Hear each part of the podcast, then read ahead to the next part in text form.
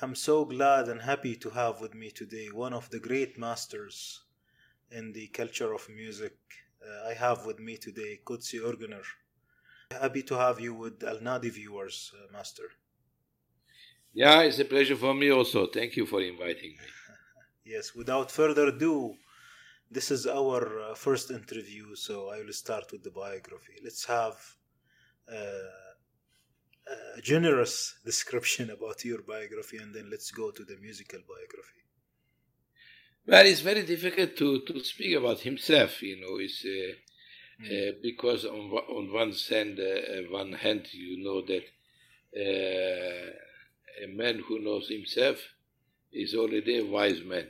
So, uh, but I will just give you some some uh, uh, details of my life which still correspond to your research about the music, music, Ottoman music and Istanbul music, because uh, we forget very often that, that Turkey had a an important uh, cultural revolution. Mm. And it is not only with the Republic, we was a bit behind till the İttihat Terakki, with the, the union and progress, as we say in English. Mm. And uh, so that, that was the period where we, we decided to turn our faces to, to Europe. Mm. And uh, we thought to become a civilized uh, people if we, we look like them. In, in, so, in the beginning, it was like a bird with the two, two how you say, two... Uh, wings? Two wings. Yeah. And because there was in one hand the, the Western uh, hope, and the, on the other hand, the, the traditions uh, were still alive. Okay. But after the, the beginning, the twentieth century, we cut one of these wings, and we, we, we cannot fly anymore. Wow. And uh, so this changement of the civilization is uh, very important for my generation, mm. for all the generation, well, for Turkey in, in, uh, in, in reality. Because Uh, we thought that anything, including the music, including the Sufi traditions, religion, religious traditions, and everything, was a sort of handicap mm. to become civilized. Mm. And uh, so I grown up uh, in a context where it was very shameful to say that I play ney. For my generation, I mean, in certain milieu. And uh, it was very shameful to say that every Sunday we go to a tekke, mm. to a zavia. Mm. It was shameful to say that I go to prayer for the Friday, you know. It, it was mm. this sort of very... But for another part of the society, it was the contrary. Mm. So I was like uh, the bell uh, of the Christian Church, you know, going one, one, two, uh, and, uh, because uh, I was in one hand, for example, in the Italian college, mm. studying the Italian language, mm. and we were learning uh, the Dante's uh, Divina Commedia. Huh? Yeah. Muhammad sallallahu alaihi wa sallam was in the hill. Yes. And but in the after in the evening we were going to the tekke. When you say Muhammad, people they were crying because of emotion. Okay. So it was very contradictory mm. situation for me. So, but it was also very rich because I could uh, be involved with the two two parts of the society. Mm. And uh, I always say that I am very happy that I belong to a family of lay players, musicians, and Sufis, et cetera. Not to say that uh, I am pr- proud of my ancestors, mm. but to say that if they, I was not belonging to a family like this, I would never be aware the, about the existence of all of all these rich treasures that I am now involved. Mm. Uh, that's very important, and and so. Uh, I seeing that the generations before, before suffering mm. because of this ambiance, uh, which was the contrary of their their taste, their joy of life, Hmm. I gave to myself the, the mission of revivify what they, what it was lost in that period. Hmm. Okay. So, uh, of course, uh, being very young uh, as a lay player, it was not very encouraging. Mm. Just to give you the image, as I told you before, mm. Uh, we are just two lay players today in Turkey from my age, obviously seventies. Uh-huh. Uh, but now with the changement of the society, when all this became a sort of anti-revolution, contra-revolution of the Republic with the politic, actual politis, policy, mm. It's been so much encouraged that only in Istanbul there are more than seventy-five uh, ateliers where they make ney and sell ney and they teach ney. Wow. You see? Mm. So it's sort of uh, the contrary of the period mm. that I was living. So, but we forgot about this. I mean, it's not uh, just to complain about this, but it's, mm. it's uh, fact that my my mentality, my efforts on the music, my formation is related to all this. Mm. And uh, also this fact uh, gave me the, the possibility of playing with uh, with uh, with big masters, with these big important names uh, of mm. the music from the past generation, which mm-hmm. they are legendary today. Even though I was a kid next to them, mm-hmm. But, uh, for example, I accompanied Mine Nurettin Selçuk, the grand name. I had the chance to play with Yorgo Bacanos, Jair Berskan, uh, uh, how the name, uh, the, the Yaylı Tambur player, Batanay, Eljemel Batanay, ah. Aka Gündüz, and Kani Karaca. And, wow. Uh, And all these people, I I I grown up with them. Mm. So even the father of Eljemel uh, Batanay, Kemal Batanay, he was one of my teachers, mm. uh, and also Sadettin Heper, who was one of the last, last Mevlevi musicians that I was going in his house to learn the Mevlevi music, uh-huh. music et cetera. So all these occasions for a man like me, fifteen, sixteen years old in that period, mm. it was impossible, inaccessible for the others of my generation. Mm-hmm. And also there was another another chance for me that um, in that period there was no concerts, mm. public concerts. Mm. But the music was uh, existing in the meetings. Mm. Very friendly meetings. Yeah. One of the the tradition of the period that the masters of the music, they were receiving people in their house. Mm. Not only students, but uh, all the musicians, they could come and play together and make uh, what we call sohbet, conversation about the music, about the literature, et cetera. Wow. One of these places was the uh, the house of my grandfather. Every Tuesday. Mm. And these uh, meetings, he came after uh, the death of my grandfather mm. in our house. Mm.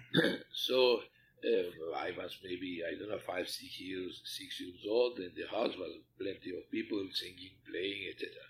Mm. And on top of this, every Sunday, we were going also to a tekke, uh, which is the Uzbek Tekkesi. Because in Istanbul, mm. there are some tekkes to receive the pilgrims, mm. uh, people who travel. Uh, and this was built up for the in uh, early eighteenth century mm. to receive the Uzbekistan uh, people. Ah. That's why it's called Uzbekler tekkesi. Uh-huh. And uh, as it was in that period, a bit far away from the center of the city, so it was not much control, because it was forbidden to have this kind of meetings.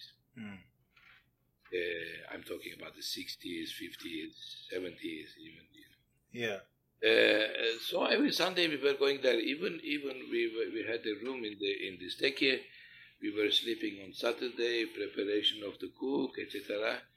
But I mean, the the sometimes there was at least uh, two hundred, three hundred person there. Mm. You see. Uh, It was a big meeting and very important musicians, they were coming there.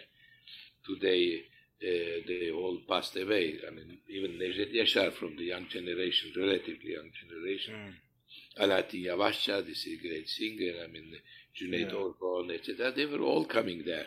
Mm. Kani Karaca was every every Sunday also. Mm.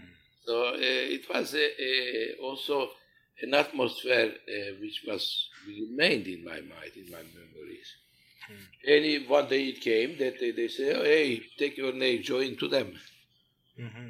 You see, they push. And, yeah, and uh, yeah, and it came so naturally. So, but uh, uh, the second part of my life is uh, uh, is also in Europe because uh, in nineteen seventy, first time that we came to Paris to represent the Mevlevi uh, Burning Dervish ceremony.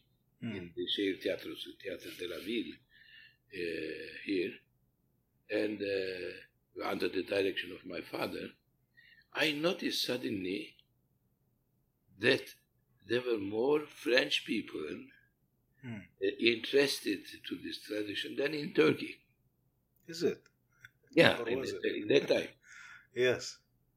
And suddenly I thought that, that instead of being shameful because that I play ney, et cetera, I could be very proud because uh, you see, I mm. see all these people so looking to you like a, like a illuminated young man, mm. you see. And then uh, uh, we went to London. We had a big tour in America. It was the same all over the Europe, wherever wherever we were going.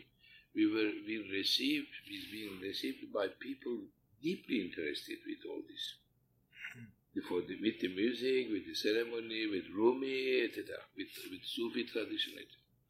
And so it was a big revolution in my mind, because in one hand, again, a, a contradiction, as I told you, in one hand, I, I belong to a culture that uh, I even don't dare to say to the people of my generation that we go every Sunday to Tekke, I play ney, et cetera. Mm. And suddenly, the opposite in the Europe, in mm. Europe. And so I found myself in Europe uh, in uh, permanently, more permanently after seventy-three. Mm. And uh, so I studied here architecture, musicology, and during that period, I can say maybe I've done thousands of concerts in all over Europe. Mm. And uh, I had some mission from UNESCO to, to record music in Turkey, to, to create the collection of archives of UNESCO. I had the chance to uh, to travel a lot with the, uh, with the theater piece called Mahabharata of Peter Brook. Mm. Which I have done the music. We have done India, Pakistan, et cetera. And then I was very interested in Pakistan and India. I've been several times myself to record and and try to understand the, the Indian music and Japanese music, et cetera. I've been interested in different musics. And uh, also, I should say that uh, in nineteen eighties, uh, the first album, so-called world music, with Peter Gabriel, Mm. I was the first musician who contributed to his album uh, Passion. Mm. Ah. Uh, is the end. So, uh, so my career is developed like this in uh, in Europe, and uh, the fact of being in Europe also uh, gave me a vision mm. that I belong to a country who has a geographical and political order. Mm. Which is very, very restricted. Mm. But the cultural border to which I belong is maybe a thousand times like, larger than this. Mm. So I discovered that I had something to do with India. Mm. I had something to do with the Arab world, yeah. with Pakistan, with Balkan countries. Mm. If you go to further, even with Europe, because there was some exchange, cultural exchange, et cetera, with Spain, with Andalusia, et cetera. So that opened my eyes and uh, tried to see if I can underline all these emotions with my musical work and creative work that I, I have done till now. Hmm. Interesting, interesting. So this continued from the eighties till today in the same fashion, right? No, no, it's from seventies. Yeah, from seventies, and maybe you will dig deep into particulars later. But uh, going back to the community that you lived in, with the great masters, with the Tekkiyeh, Uzbek Tekkiyeh, and all these things in uh, back in Turkey, didn't you get worried when you moved to Europe that you will miss such community? I know it's being appreciated in Europe the way you you told, but missing the community itself, like uh... Uh, no, I even I was very happy for one thing, mm. because I left behind me behind me a country moving very fastly in a direction that I wouldn't like to be in it. Okay, you mm. see, mm. it was worrying me to see this uh, uh, this fact, this uh, transformation of the society, of the daily life. Uh, uh, and the uh, acculturation of my country and uh, my surrounding and the people to, to have I had to deal. So I was, in a sense, uh, worried not to not be there, mm. but happy to not be be involved with all these transformations, mm. because the, the fact that uh, to, that I am. In Europe, is is uh, protect me from okay. to submit uh, all these influences that uh, I think negative. Okay, and and maybe this has resulted into uh, a great uh, production of many things and influences, students and everything. We will come to that later. Uh, however, you still have access to the previous community. You can go back anytime. We saw people working with you in many albums and many projects uh, from back home. Yeah, yeah. I, I, of course, I am not uh, completely uh, separated to my country, to my source of uh, mm. uh, emotions and uh, research. Mm. Uh, but, uh, but it's, you know, for example, the Tekkiyeh that I left behind me. Mm. is now transformed into something else, uh, headed by a foundation, uh, and it's not anymore a Tekkiyeh, it became something else. Mm. And uh, the building is restored, but inside is emptied. Mm. And uh, so, uh, I mean, it's very delicate to see, for example, the the the, the sema, the music of the Mevlevi tradition that. To which I did participate since sixty-seven in, in Konya, all the ceremonies. Mm. To see now the dimension uh, of tourism and uh, folkloric of Konya, et cetera. To see uh, upsets me. I mean, I, I'm happy to, to have not been involved with this, and I'm so separated yeah. with, with all this. And uh, because they, to be out of this, it gives me also the possibility of, of freely. Uh, criticizing this. Ah, yes, but uh, Master, did you anticipate what is happening today in, in Turkey, music-wise? Commercial, non-commercial, classical, very traditional. Is there anything that was really anticipated from that moment when you left and the way it is today? Are we yeah, in I good think... shape or not in good shape? Yeah, but you see, but, but the work I've done Uh, because uh, till eighties, eighty-five or nineties, I was working with the older generation, like İhsan Özgen, uh, Necdet Yaşar, Hüsnü Anıl, and Kanun, et cetera. Mm. The, all this, the, they were in between me and my father's generation. Yeah. And uh, after nineties, I decided to to give uh, a possibility to the young generation. Mm.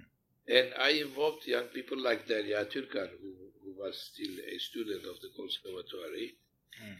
and uh, like Hakan Güngör, the kanun player, or daughter mm. musicians like Murat, et cetera. Yeah. I include them in my in my ensemble, mm. uh, and we started to make concerts. And uh, so they, I, I, I think, I believe that the fact that they've seen what is the interest in Europe, it opened their eyes also. Mm. And get out from this very academic interpretation that mm. there is in Turkey, in these state ensembles, to be more yeah. free, to live their ex- musical expression more uh, personally. Yeah. And, uh, I think that's the, one of the uh, positive effects of my of my work. But on the point of the uh, of the ideas that I developed, like the relation of the music, uh, Ottoman music with the Byzantine, et cetera. Mm. All all my projects, they turn up to, to be a very kitsch version of the wood when it's taken. Mm. Mm. For example, when I have done this uh, concert in uh, Saint Iren, the, the Aya Irini church in Istanbul, which is the oldest church from mm. fifth century, with a big Greek ensemble of Lykurgos Angelopoulos and the ensemble that created the muezzins of Istanbul mm. to make uh, fifteenth century uh, music with the old Byzantine music. It had an impact. Mm. But the year after, somebody else has done the same thing, with the smoke coming on the stage, with the dervishes turning. You see, yeah. You understand what I mean? Yeah, tourist so, version. Yeah, it be, be, and unluckily, uh, all the projects that I try to do, uh, instead of having an impact of a reflection, of a vision, uh, to mm-hmm. give a new dimension to the musical life, becomes adapted to the today's, uh, I say, populist and kitsch version of the of the spectacle. Master, this is the way they know things. Yeah, but it's, it's pity. I mean, that's not my goal. That's yeah. not my goal. And uh, so I find myself uh, projects that I have done. Nobody heard about this except the people that were in the hall. Mm.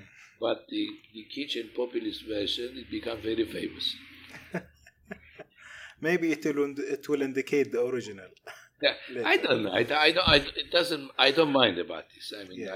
I I accept from the beginning this this kind of thing, but uh, it's it's pity because all this populist version they have they are done most of the time with this. Uh, people that I introduced to the music.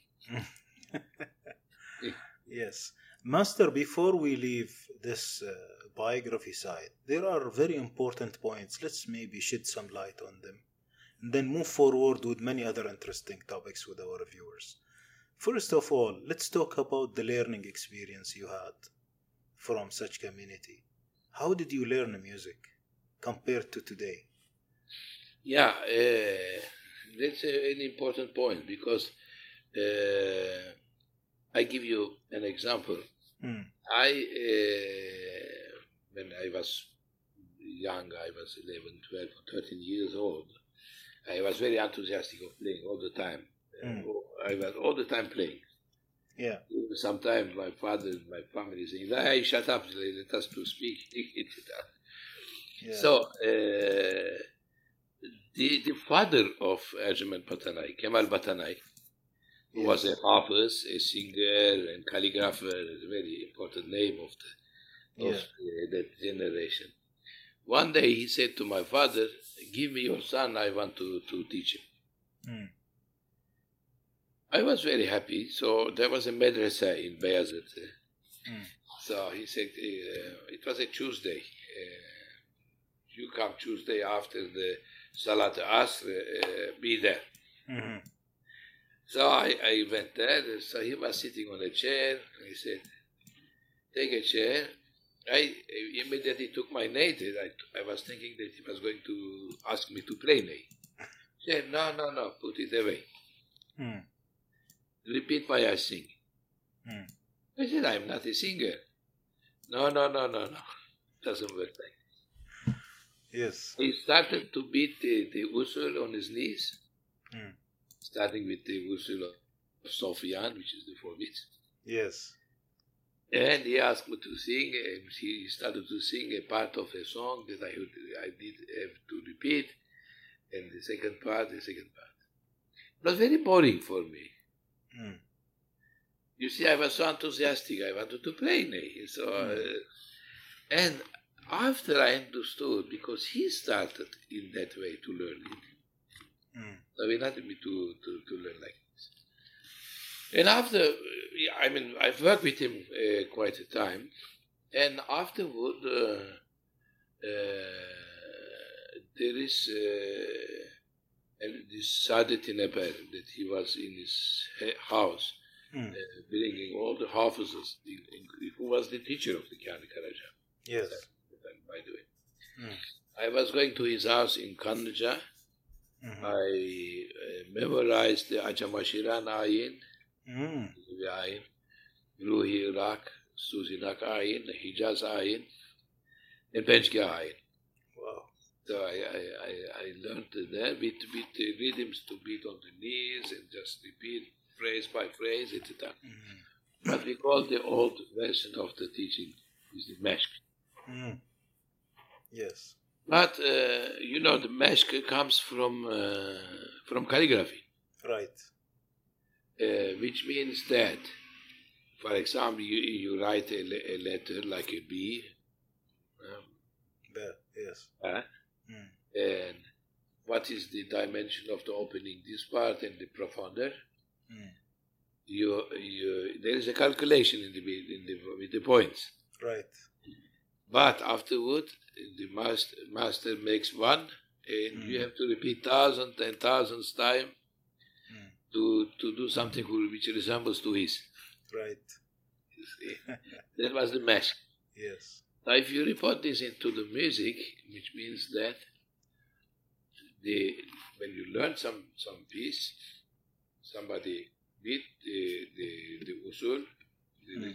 cycle, he sings or he plays, and you have to repeat exactly till the time it becomes uh, mm. uh, the same, exactly mm. the same. If there are some corrections is to be done, et cetera. What was the importance of this? Mm. Which makes that music also is a key question of the memory. Mm. You memorize melodies, mm. melodies which they make richer your musical world. Mm. First of all. Secondly, the fact that you beat the usul, the rhythm on your knees mm. while you, you memorize the melody, it gives you a good understanding the relation of the wazn mm. or, or cycle, rhythmic cycle, and the melody. Yes. And uh, that, that's very, very important. Now, of course, the, comparing today, everybody reads the scores. Uh, uh, and these scores are written not on the rhythmic cycle, these big cycles in question, yeah. but uh, all written with the four bars. Mm. Yes. So uh, it doesn't give the spirit of, of the of the. I mean, the, I don't want to compare the, the modernity and the past in this uh, chapter, but uh, that was the the way that I learned the music personally, mm. and also. There was another chance. There was some associations. Mm. For example, there was an association created by Emin Ongan, the, the great violin player, mm. called Üsküdar Musiki Cemiyeti. Mm. Cemiyeti Musiki fi Üsküdar. Mm. Yes. And I was going there. Uh, but as it was very far to our house, it, I was not able to go every time. But... Uh, Many mm. times I was going there. There was also uh, another association for the young university uh, st- students. Mm. So it was uh, funny for me because I was uh, fourteen, fifteen years old and they, they were all university people. and, uh, Prodigy. Yeah, and it was a place play, because I didn't have much uh, friends of my generation, you can imagine. Yeah. Because uh, we didn't share the same world, so I, yeah. I, have, I have just only few, uh, I, let's say just two friends in Turkey mm. of my generation. Yes. And uh, and also there was another uh, Musiki Cemiyeti which was created by Sadettin Arel, the famous musicologist. Yes. And, uh, and the name was called uh, Progressive uh, Music Cemiyeti, İleri Türk Musikisi Cemiyeti. Uh-huh. And I was going also there, uh, for some time. But it happened also something that when I was, I have to say this also, when I was eleven years old, there was a, a program in the radio called uh, Music for the Children. Oh. I was eleven years old, so it means that uh, sixty-three, sixty-four in this, in these years. Huh? Mm. And, uh, and the director of this program uh, asked to me to, to participate to this program, to play Ney. Mm. And I, I had a classmate, his name was Memdu, he was mm. playing piano. Mm. Both of us, we went to this program. Mm. And I was kicked out from this program, from the director of the radio house, because it was forbidden to encourage the young generation to play the traditional music. Mm. That worried me a lot. Mm. So I asked to my father that I want to play accordion. Okay. My father said, okay, if you want. So I started to, to study with a, with a very famous accordion player, Agop Pakius. Mm. That was very helpful to me because I learned from him how to read discourse. Okay. And have a very light idea about the harmony, et cetera. Mm. But it didn't last much, I mean, five or six months. And, uh, so I, I understood that was not my way. Mm. But it was a, a wish to say also that, uh, you know, I am today, I'm, I'm also with my generation, you know, that was the only yeah. thing. Anyhow, so, uh, yeah, that was my childhood, and uh, so my musical formation is also by playing. Mm. By playing on the side of my father, on the side of all, the, you know, all these meetings and all these associations that I mentioned, mm. that uh, weekly they had a meeting that I was all the time going to, to play with them. And with, uh, we had also some small concerts, public concerts with all these associations to present the the, the work. Yes. And uh, yeah, and that was the musical life for for people like me. Okay, uh, Master. Now uh, comparing, is there any any remains of the Meshq today in Turkey? Any remains of this kind of uh, of learning today in Turkey? At, at my knowledge, not. There is this conservatory created in nineteen seventy-six. Mm. By the student uh, of uh, Arel, Ercüment mm. Berger. Yeah. He created this, uh, this conservatory because in seventy-six they managed, because uh, they were a bit, a bit introduced with the government, mm. and they uh, managed to impose the idea of creating a Turkish music conservatory. Okay. So they were very happy. Mm. But the program was, if you play kanun, you have to learn the piano also. Oh. If you play ney, you have to learn also Western flute. Mm. By shape. By shape. Yeah, yeah, if you play oud, you have to learn the oud uh, guitar also. Yeah. So, I mean, the idea is to bring this very Western uh, solution to the, to the makam music. Because the idea of Arel and mm. uh, the early republic, as you may know, is it has two dimensions. One, to prove that we are a national population. There is mm. a nationalism. We are Turkish. Yes. And the Turks, they are coming from Central Asia. Our origin is from Central Asia. So if you look, for example, the names of this period uh, generation, they all uh, called Timur, Cengiz, uh, Attila, et cetera. Mm. See? Yeah. And uh, but that is not enough. The the other horizon for us, it was the Europe, mm. polyphonic music of Europe. Mm. So the culturally, these two things had to come together. Mm.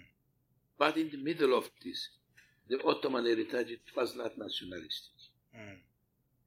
It was inculpated to become Byzantine, stolen to the Byzance, mm. with influences of Arab and Farsi, et cetera. So it was a negative thing. There was nothing in Turkish. Turkish. Yeah. What is the, the, the proposition of Arel? Arel came, he said, no, this is purely Turkish also. Yes. And then what you do with Armenian composers like Hamparsum, Tatios Efendi, et cetera? I know, they said, they are Armenians who, who they serve to the Turkish music. Mm. See? Okay. And and he wrote this famous book, that the, the, the Turkish music belonged to whom? Okay. And so, uh, the, if you if you really understand this cultural atmosphere, you understand why the Makam music didn't have his place, mm. unless unless to be proved that it's Turkish, and it can be westernized, like uh, Arel was proposing. Mm. Yeah, yeah. And he started to write uh, Dio of Ney or. Uh, sing utterly uh, within polyphony, uh, et cetera. This kind of work started mm. in that period. So the teaching in this conservatory is been in that sense. Mm. You see? But then there was no any teacher, so they had to employ the old teachers. Yeah. Yeah, like Niyazi Sahin as a lay teacher, like Aka Gündüz as a lay teacher, Mm. or Cüneyt Orpo is a kemençe player who mm. was also very Arabist, so mm. he was saying, in a sense, or Bekir Sıtkı Sezgin for the singing, et cetera. So these teachers, they had uh, their, their opinion to teach to the students. Mm. I'm talking about the early generation of the teachers. Yes. But the young generation of the teachers today, they are formed with this idea of Arel. Mm. Yeah. You understand? Yeah, yeah. So they don't have something else to add to this uh, theory, modern theory to the music. Uh, and I really see now the young generation coming out from these conservatories, because I do many masterworks uh, in Europe also, they come. It's, it's quite a big deception from the point of the teaching. Mm. So there is no mesh. Mm. There is this uh, conservatory teaching, which has another direction than the traditional way. Wow. What about exceptions? Are there exceptions in the in these generations? Yeah, there are. Uh, there are some talented musicians. I mean, uh, which they by listening the old recording. That's also another positive thing about uh, mm. about. Uh, musical life, because uh, you should know, for example, Necdet Yaşar, mm. he learned to play tambour because he came to the Istanbul to, to, with the balama. Yes. And uh, he learned to play the, the tambour by listening the seventy-eight tunes of Tambur-i Cemil. Yes, true. By imitating it. Mm. And, uh, and now, this, this phenomenon of YouTube, everything is there. Mm. By internet, and uh, so of course some talented musicians, they understand the difference that between the, what they learned in the conservatory and what it should be in by the old generation. Yes. So there are some of them it coming like this out, and uh, mm. uh, because they are talented and they are intelligent. Mm. And maybe there are maybe groups of such majlis or such communities that they sit in the house, maybe practice this, or is it rare I, now? I don't know much about this, but uh, I mean, there are also many majlis which, which sort of pretending Sufi uh, movement, because it is another subject, so... Yeah, yeah, let's leave it. Yeah, so Master, touching on a few points related to this uh, topic, is the practice. Did you guys have a different way of practicing music? Practice in the sense... like the practice routine, what do you practice, what is the content, for how long?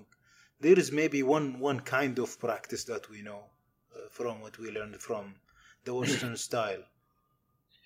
Well, also I should uh, I should maybe uh, explain to you this, this fact, because uh, for example, I was also a member of the, as an A player later on, before I, I come to Paris. uh, in the, the ensemble of uh, of the radio, Turkish radio television. Yes, uh, which was the very influent uh, to our musical life. Mm-hmm. And I was playing in the ensemble of Nevzat Atlı, mm. the, who was the director. He became after the director of the state orchestra, mm-hmm. which is so monotonic. Mm. I mean, if you look in, the, in YouTube, their programs, even people, they, they take the breath in the same time. Mm. Like they are all like the mummies, without moving any any expression. Is very very frozen. Mm. I played nearly two years in this ensemble, which is very very monotonic. Mm. But as I told you, my life is in, always in the contradiction. So when I go out of this and I go to the Majlis, the same musicians they were playing with so joy. Yes. Mm. And what we were calling classical music, it was this Frisian way, mm. and the rest was just music. Yes. So, and uh, I developed this idea because I believe mm. our music is not monodic. Mm. It's a poly. I shouldn't say poly. I should say uh, heterophonic. Mm. Yeah. Why heterophonic? Because we've been talking about the meshk. Yes. So what happened? You and me, we learn, we know the same composition. Mm. Okay. You learned from X teacher, and uh, I learned from another teacher. Yes. In his memory, mm. and his in his transmission, the same piece is sang with some variation. Mm. And also I have some variation different than his. Mm. So when we were coming play to play together or sing together, nobody was saying yours is wrong. Yes. Everybody was singing together. Yes. And it gave a sort of heterophony. Not only because of the difference of the sources, but mm. also because of the personal inter- interpretation. Mm. And also because of the possibilities of different instruments. The ornamentation that I can do with ney is different than the canon, yeah. or than the wood. So it was giving us very, very interesting heterophony that I heard is, this is in my ears. Mm. So I tried to, to build up this. Mm. But, but to come back again to these ensembles of the state, Mm. like uh, directed, like Nevzat Atlı, who is a big name, uh, of mm. course. I, that uh, when I criticize him, say, people, they think that I am insulting the prophet of the music. Yeah. Uh, but they have done a big harm, for my understanding. Him, Yılmaz Öztuna, Cüneyt Orpo, and this uh, sort of a group of people, students of Arel also, mm. they create a committee, mm. this which is called Committee of Repertoire. Mm. And they did transcribe all these pieces and put a stamp on it. This mel- this composition can be played only like this. Closed. Okay. But it was so interesting. For example, if you look at the old scores, mm. where it is da da di da da da di da ram, no, this clean da, mm. not da da di da da da di da ram. This is not possible. Mm. This kind of thing made that this uninteresting the music, even for us who, was, who we were playing in this ensemble. I, get, I was getting bored. Mm. You see. Of course, I was very enthusiastic about the music, and uh, but to play in, the, in that way, it was really boring for me. Mm. So, in my projects in Europe, I always tried to to give this freedom to the musicians with whom I, I work, mm. uh, because our music, in the contrary of the Western music, mm. because if you look to the Western orchestras, the music is very collective, mm. not personal. Mm. But the society is very individualist. Mm. But in the opposite, in Orient, we are very collective. Yes. There is the idea of Jamaat. Yes. No? Yes. But in the music, we are very individualist. Interesting. And that is a space of liberty for the musician. Mm. You see, to keep this is nonsense. It's, it's a massacre. It's mm. a so I try to give this freedom to, to the musicians, to which whom I work. Mm. Uh, I couldn't do it with all generation. Mm-hmm. I couldn't do it with Necdet Yaşar, İhsan Özgen, because they were coming from this generation. Mm. İhsan less, İhsan Özgen less, but Necdet Yaşar was more, uh, mm. uh, he played for thirty years, forty years in the ensemble of Necdet Atlı. Mm. With all this uh, way of playing. So, mm. but new people, young people like Derya, Türkan, et cetera, or, or Hakan, et cetera, I push them to be free about this. Mm. Don't be related and uh, that, that uh, bring something personal also to the music that you are, that, that you are playing. Mm. And, uh, and feel the moment that, that, that you are playing, because this music has one thing to communicate, not only the sound. Mm. Over the sound, the joy of playing this music. Yeah. If you don't have it, you don't communicate anything. Yeah, and who play music? Who plays that music? Yeah. Will this person be the same like that person, or they are different, right? It should be different, of course. As you said before, you said the music is not the instrument, not the score. Yeah, of it's, course. It is the person. Yeah, of course. Of course. Interesting. Of course. I mean, your yeah. personal taste, what we call zauk. Mm-hmm. Yeah, yeah. So, Master, how, how did you practice music back then versus the... the new way of practicing a piece, to memorize it or to to master it, to show it on a stage, in individual or group setup? Well, I, I must uh, say that, that I don't know, after being played so many different things, yeah. my memory is getting a bit confused also by, by the age. So, uh, but for my instrument, especially for ney, mm. there is just one practice mm. to make the sound of the instrument, mm. which is different than the other instruments. Mm. Because when you learn the canon, you touch the string, you have a sound mm. for the oud, et cetera. If it's well tuned, uh, you, you can enjoy yourself. Mm. But nay, you have to work the sound of it, mm. which means that you have to work the lowest octave very strong, mm.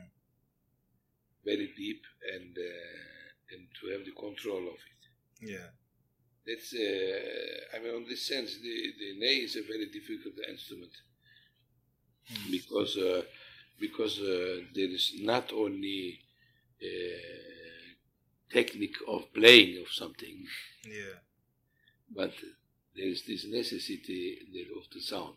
Mm. So personally, I always advise to my lay students to work mm. this sound. The rest, it comes to uh, easily. Natural, yeah. So the mishq and the memorization and the group. Yeah, I mean, you work, you learn the repertoire. That's another thing. But to work yeah. on, of the instrument is, is that. Yeah. Master, I think it's time to have a break with our audience, and then we have many things to discuss after that. Please select one of your work. You have a lot of things to share. I don't know. P- pick anything and tell us about it, and let's enjoy it. I don't know uh, what uh, what I can propose you, but uh, uh, let's let's say uh, let's listen uh, this recording that we have done in uh, in Singapore with the different uh, religious songs of Istanbul. Mm. The, the project called Sacred Songs of Istanbul. Okay, what about it? Just a brief description about this project, this idea. Well, it is this idea that uh, after all this nationalistic uh, view of the music, mm. I uh, pretend that the, the music to, to which we belong is not an ethnic music. Mm. It's a music which covers all the, the Middle East, uh, even Africa, Persia, even India, and even the media, medieval Europe before mm. that, that is Enlightenment. I don't know mm. if it's Enlightenment yeah. or not, but uh, so so I wanted to underline this. So Istanbul was a very important center for this kind of work because there are still Greek people singing the Byzantine music. There are Armenians singing in makam, what they call sharagan, mm. the religious songs. There are Jewish people of Istanbul, they sing in Hebrew language some ilahis called Maftirim, mm. which is related with the, with the word of iftar, mm. Maftirim, which yeah. is a sort of festivity at the end of Shabbat, they say they were singing. Okay. Some compositions in Arabic, mm. some uh, songs in Farsi from Ismail Dede. Mm. Did I forget anything? No, it's also the Turkish, of course. yeah. So that was and, all in one uh, presentation. Yeah, you know, our presentation, and also what is for me what's important that uh, instead of have, having a singer from different uh, uh, church, yeah, I have done with four or five uh, professional singers. I mean, they were all, they were all my students, but. Uh, But they, they are artists, I mean, they know how to sing, et cetera. So we have done a work uh, in uh, pronunciation, phonetically, in different mm. languages, so they could sing. I mean, if, for example, if we listen something in Arabic, forgive us if the pronunciation is not so correct. But, uh, but the idea comes that uh, when you see uh, Italian opera sang by the German, an opera of Mozart sang by Italians or English, there's no problem. Mm-hmm. Why it would be a problem that some Turkish singers sing in Hebrew or Arabic or Farsi or yeah. Greek? Yeah, music is there. Yeah. And care they, about the music. Yeah, yeah. Interesting. Let's listen to it then. Listen.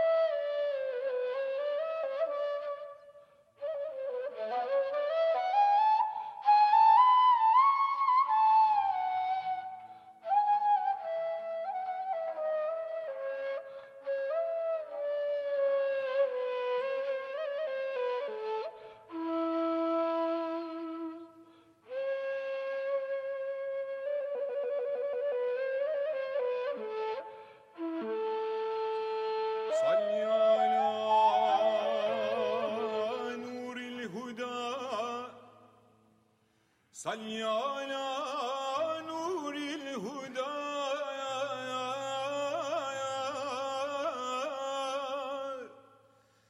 أحمد محمد مصطفى أحمد محمد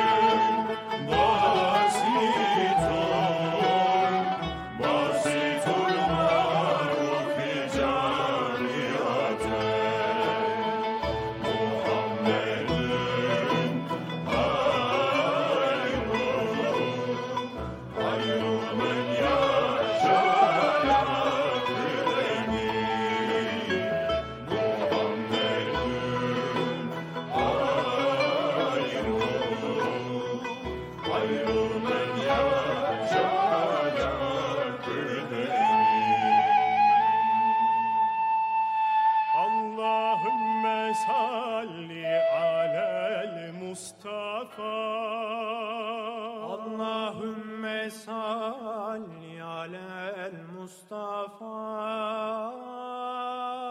Allahümme salli alel Mustafa. Beddi'ül cemali ve bahrül vefa. Beddi'ül cemali ve bahrül vefa. Allahümme salli alel Mustafa. Allahümme salli alel Mustafa.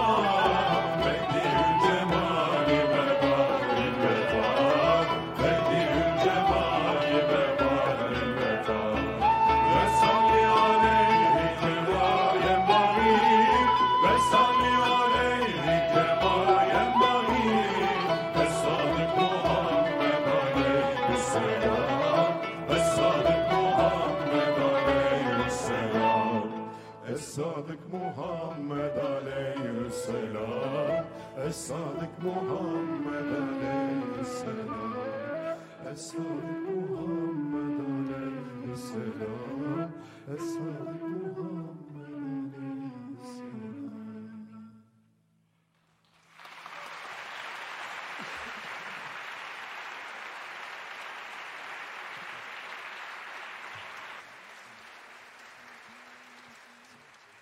Siye, siye.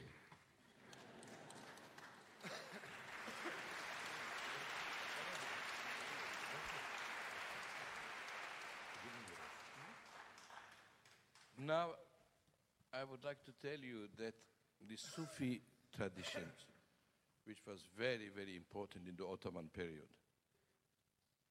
was also the source of inspiration for many arts, specifically the poetry and the music. This is now, we will present you some pieces in Persian language, but the Persian language pronounced with a Turkish accent. It exists, I mean, there's Indian accent for English and there's Turkish accent for Persian. And uh, you have a very, very important poet, Hafiz. Hafiz, they say, the Persian friends. We, we pronounce Hafiz, Hafiz. He, from the fifteenth century, he is the greatest poet, not only for the Persian language, but for all the world. We'd never had any so fine uh, poet than him. And you know that Goethe, the German poet, national poet of the German people, he was inspired by his poems, translated into German. So his poems are also composed in Istanbul, specifically by a very important Sufi composer, İsmail Dede, Dede Efendi. Now, even he's so famous that we call our music, we call the music of Dede Efendi. He composed so many pieces. But this piece is very interesting because it's been composed in a common uh, way with the Minister of the Foreign Affairs of eighteenth century. You see that in that period, the political people, they were very fine people and also fine musicians. And uh, so this is Rastkar-ı Muhteşem, Müşterek, uh, composed in the Persian language by Dede Efendi.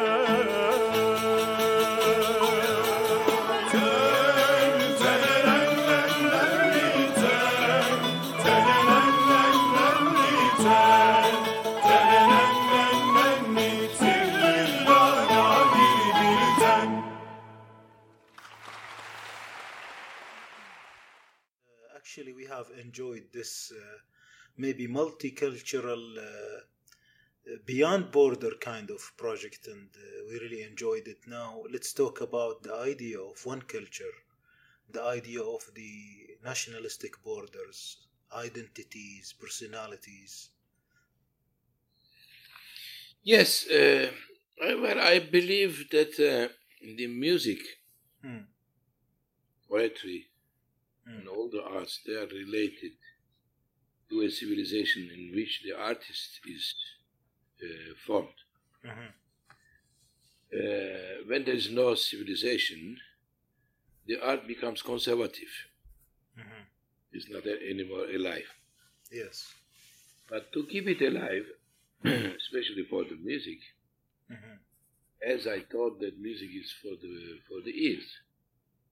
So if there is no any people who appreciate the music without any cultural conditioning, mm. and just precise what I mean by cultural conditioning, because on the on a nationalistic view now people they say ah. there is some Turkish music, so let's say listen Turkish music. Mm. But for me, the music it doesn't have any nationality. Music is music. Mm. If you are meloman, mm. if you have the sensibility of the music, you appreciate all kind of music, which is nicely expressed. Mm. So today, uh, what happens that many people in our countries, which, as they are conditioned that the art and the music and the civilization, it can come only from the western part of the world, I mean, a small part of the of the world, which is Europe, mm. and the rest, the rest is uh, is not an artistic value. You cannot progress. Mm.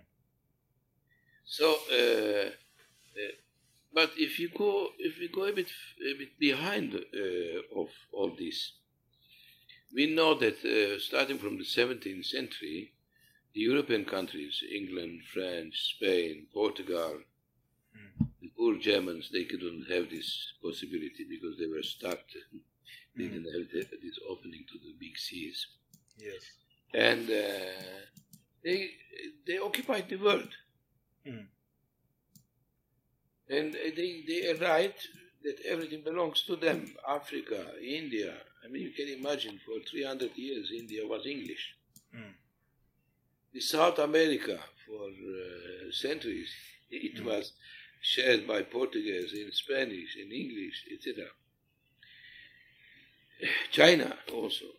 Mm-hmm. Uh, so the, this fact uh, also brings a sort of a complex of inferiority mm. to the occupied populations. Mm. Because instead of complaining from this occupation, they admired their occupant. They said, oh, they are very intelligent person. Mm. We had even for Islam.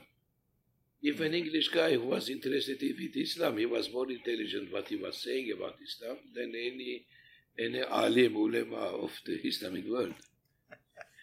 Because he's in English, he's, yeah. so, or he's French, so he must be more intelligent than us. Mm. So all this uh, situation made that our intelligentsia also had this uh, désintéressement, uh, as you say in French. They are not anymore interested with the, with the artistic expression of their original uh, country.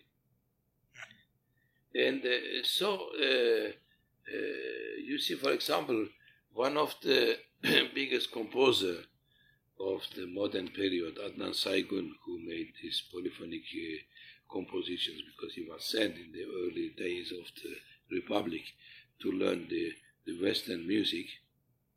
Mm. He composed the oratorio of Yunus Emre, for example, you see. Mm. The, I did read a reportage with him.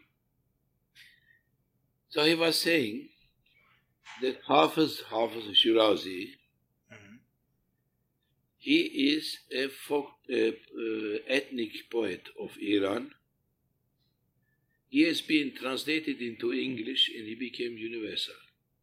Oh. And this example is very important because mm. if you play Utri Ismail Dede with an orchestra, it can become universal. Nobody yes. thinks that if we play as it should be, maybe it's more universal. Yes. You see? Nobody is interested in what is said, mm. but how is it being said, mm. in which language it's been said. Yes. So, which means that the meaning is not important. Mm. The, the, the language of the expression is more important. Mm. Because the language becomes the critter of the art and civilization. And in consequence of this, politically what we had when the colonization is finished, we had people educated by them to direct all these countries.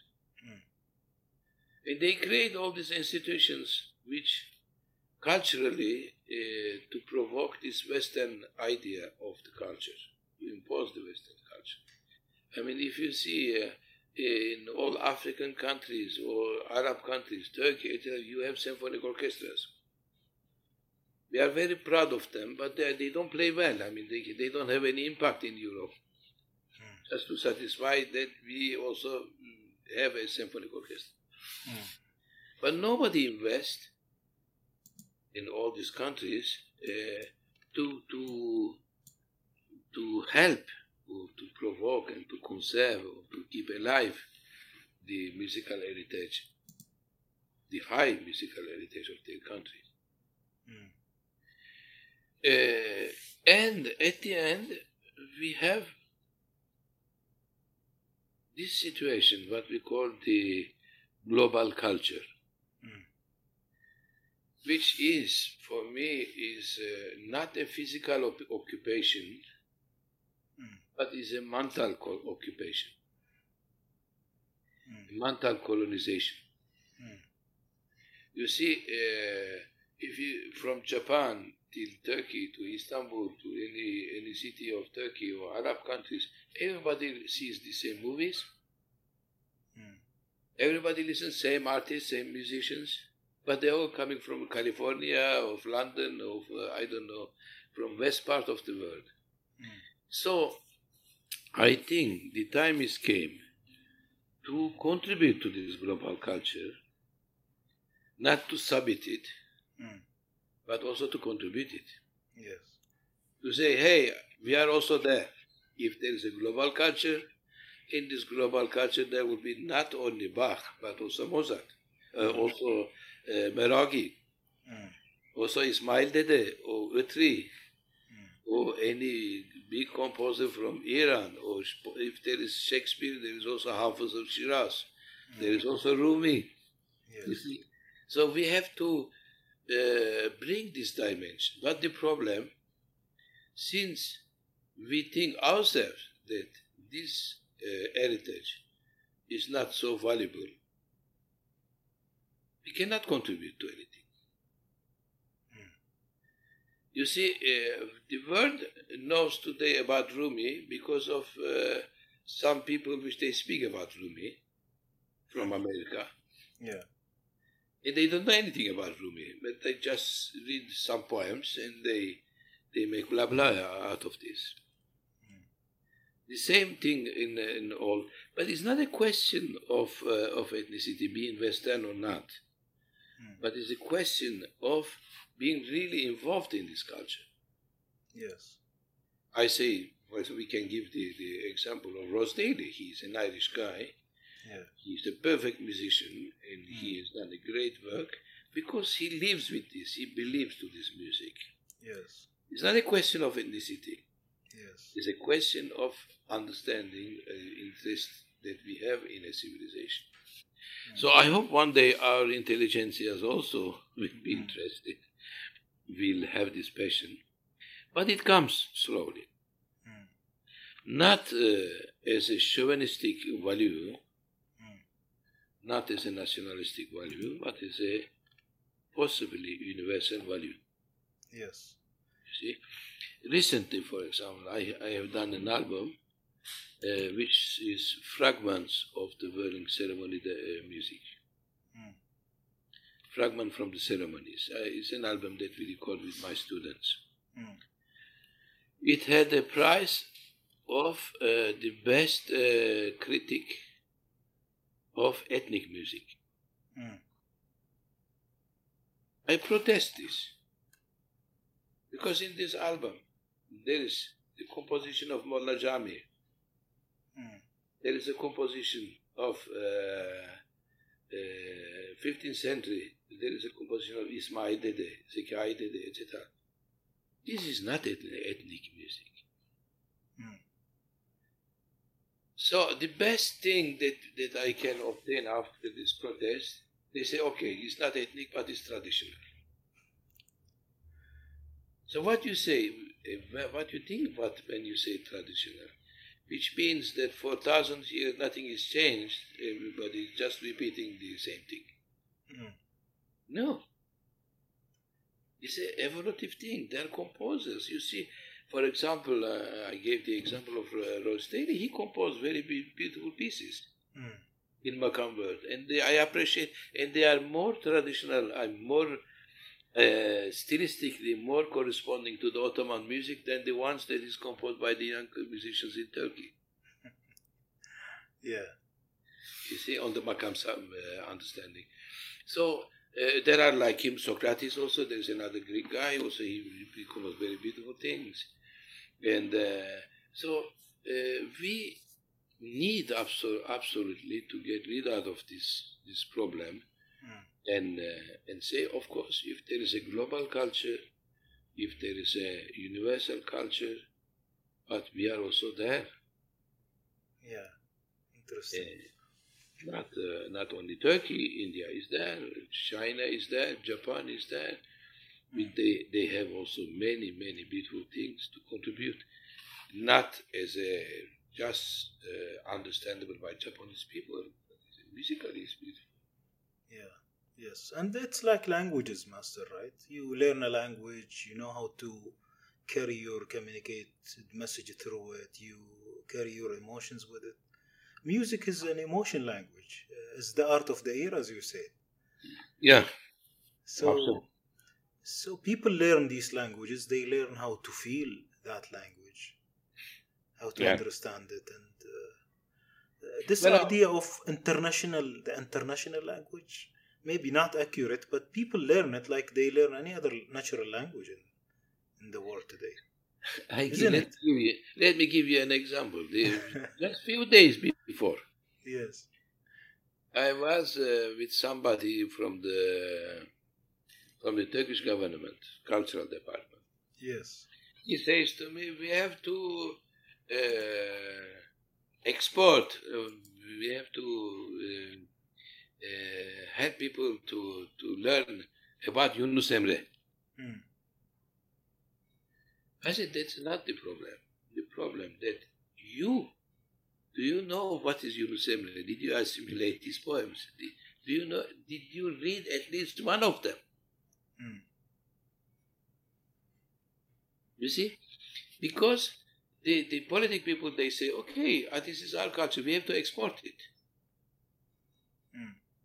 But before exporting, you have to import to your heart. Yes. And they say to me, oh, we are very proud of you, you represent Turkish music. No, I don't represent Turkish music. I represent the music that I love. Yes. And I try to play it. Yes. Right. Yeah, beautiful message, really. And what about uh, dealing with the repertoire? Uh, I remember uh, in our previous talk that you mentioned the disconnection from the original references or the original repertoire. At the same time, the problem of reproducing the same music exactly as is again and again and again in different albums. Now, seeing Haydn being played in a different way, or Al-Maravi, or as we have seen you doing these in your albums? Well, uh, let's say that uh, we are talking about the classical music, there is also on the side of this what we mm. call Anatolian music, mm. which has another problem. I would like to mention few problems sure. sure. about this also. We are talking about the classical uh, literated Ottoman music. Mm. So this music has his forms. Mm. The first form, what we call the Peshrev. Mm. Peshrev is a Farsi word, mm. which, which means literally prelude. Mm. So if you were playing a makam, you were meant to play before a Peshrev. Mm. Secondly, there is another form which is called Kar. Mm. Kar is the masterpiece. Mm. Kar means fancy work. Yes. Really uh, masterpiece. Mm. And this form is created by Abdülkadir Meraghi. Mm. Nobody plays his Kars. Mm. And then Karche, a small Kar. Mm. And then it comes Murabba. Mm. Murabba means four-line poetry. Yeah. And then Naksh Murabba. Mm. This is the first part of a set. Yes. And then people, they were singing a ghazal, mm. Qasida, or, or Taksim, mm. instrumental uh, piece.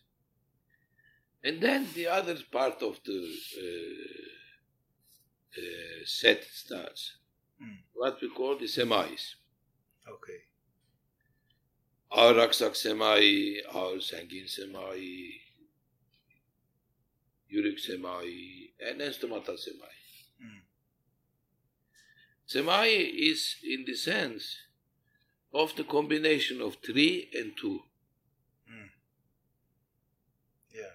So if you are talking about Aksak Semahi, is uh, three, two, two, three.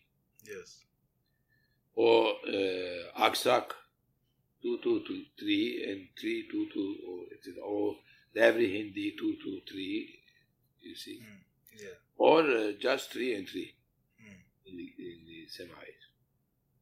And the instrumental Semahi, which is this instrumental version of all this composition with the lyrics. Yes. Now, what remained from all this? Instrumentally, we played just Peshrev and Semai. Mm. Bring in the beginning and the end. Yes. So, these forms uh, are not, I mean, what we call uh, a, a suite mm. in the Makam. Before, mm. before, if somebody says, I know Makam Rast, mm. which means that he can play one Peshrev, Kar, Karche, Rabba, et cetera in the Semai part, by memory. Mm. That was the meshk. Yes. First. What happened with uh, with the Kar, Karche, with the first part, with the Beste, Rabba, et cetera? Because this part is only with the lyrics of Farsi. Mm. Why? I always say that for the Western civilization, ancient Greek is one of the must, one of the sources of their civilization. Mm. Farsi is also one of the sources of our civilization. Mm. We cannot pass on this. Because historically we know that when Islam came in the Arab world, the fact that the Persian uh, people, they had more civilization. They, they had a very raffinated already civilization. The point of the literature, et cetera.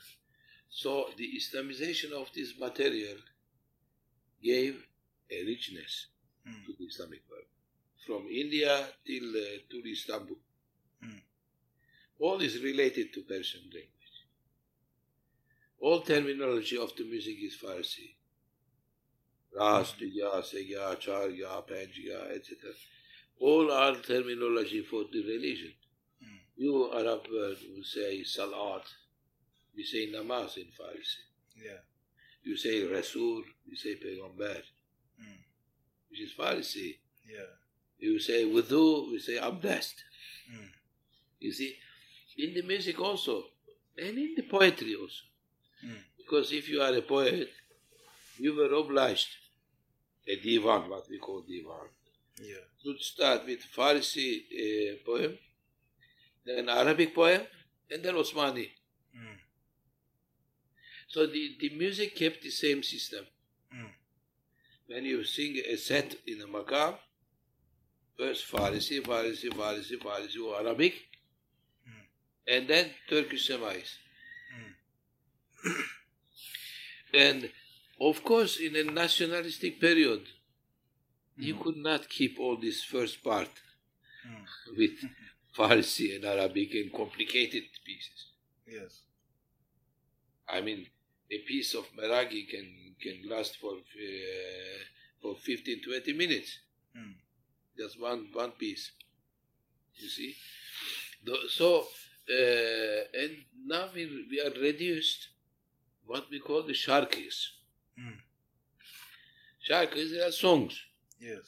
They are very beautiful ones, which started the, from, from the end of the eighteenth century and the nineteenth century. And, uh, and now what we call the Turkish classical music is the sharkis. What we call the fasl, like the muashahat, they, they exist in Syria and uh, in the Arab world. Uh, the fasl means that to bring song sharkis together with the different rhythms. Yes. Not in the classical sense. I tried to make one album on this sense, but I couldn't get the car. It was too complicated to, to make it sing, but we started with the murabba. Mm. But uh, I have the one, one in this sense, a classical uh, fasl album also, that I have done in the eighties. What is the title of this album? Fasl, Humayun Faslı. Okay. Right. Makam Humayun. So, so, mm. but, yes. And uh, so uh, this is uh, doesn't exist anymore today. I mean, in the teaching, nobody would uh, start to learn uh, the, a car. Mm. So uh, we have very beautiful cars. That this tradition continued till uh, till Ismail Dede, for example. Ismail Dede composed cars, mm. and uh, we had uh, somebody like Ahmet Avni Konuk, who, who composed uh, even a Kar-ı Natık, mm. just uh, to teach one hundred ten makams with uh, okay, yeah. beautiful piece. And so, I mean, the last generation, till nineteen fifties, they mm. have done a great work. I mean, they, they, they, everything was still continuing in this classical sense of it. Yeah. Now, how to bring such of these uh, pieces to life, even the Semais and Bashrafs?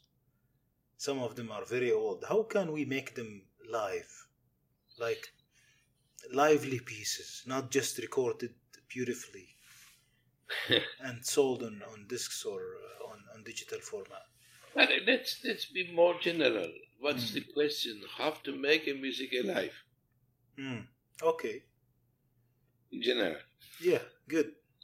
And then we link it with the legacy concept. Yeah, because we, if we if we look to the Western music, because one of the uh, accusations that our intelligentsia they has, they say, oh, this the time is changed. We are not in the Ottoman Kurd time. Mm. So this music is not valuable anymore because the history changed. Mm. There is no sultans to play this. Mm-hmm. Of course, okay. When you look to the Western culture, are we today in Versailles? Mm.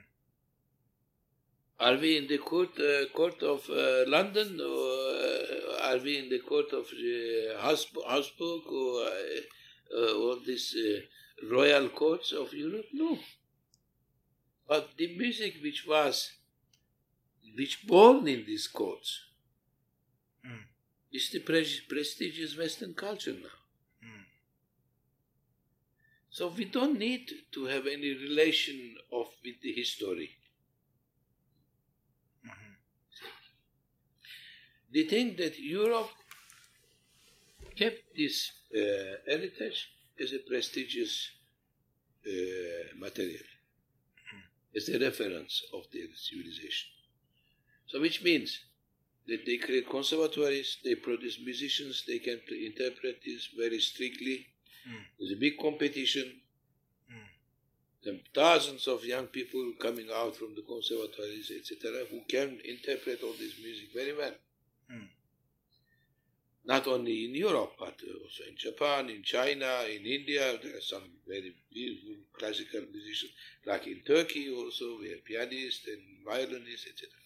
Yes. Because they are formed in this system of teaching.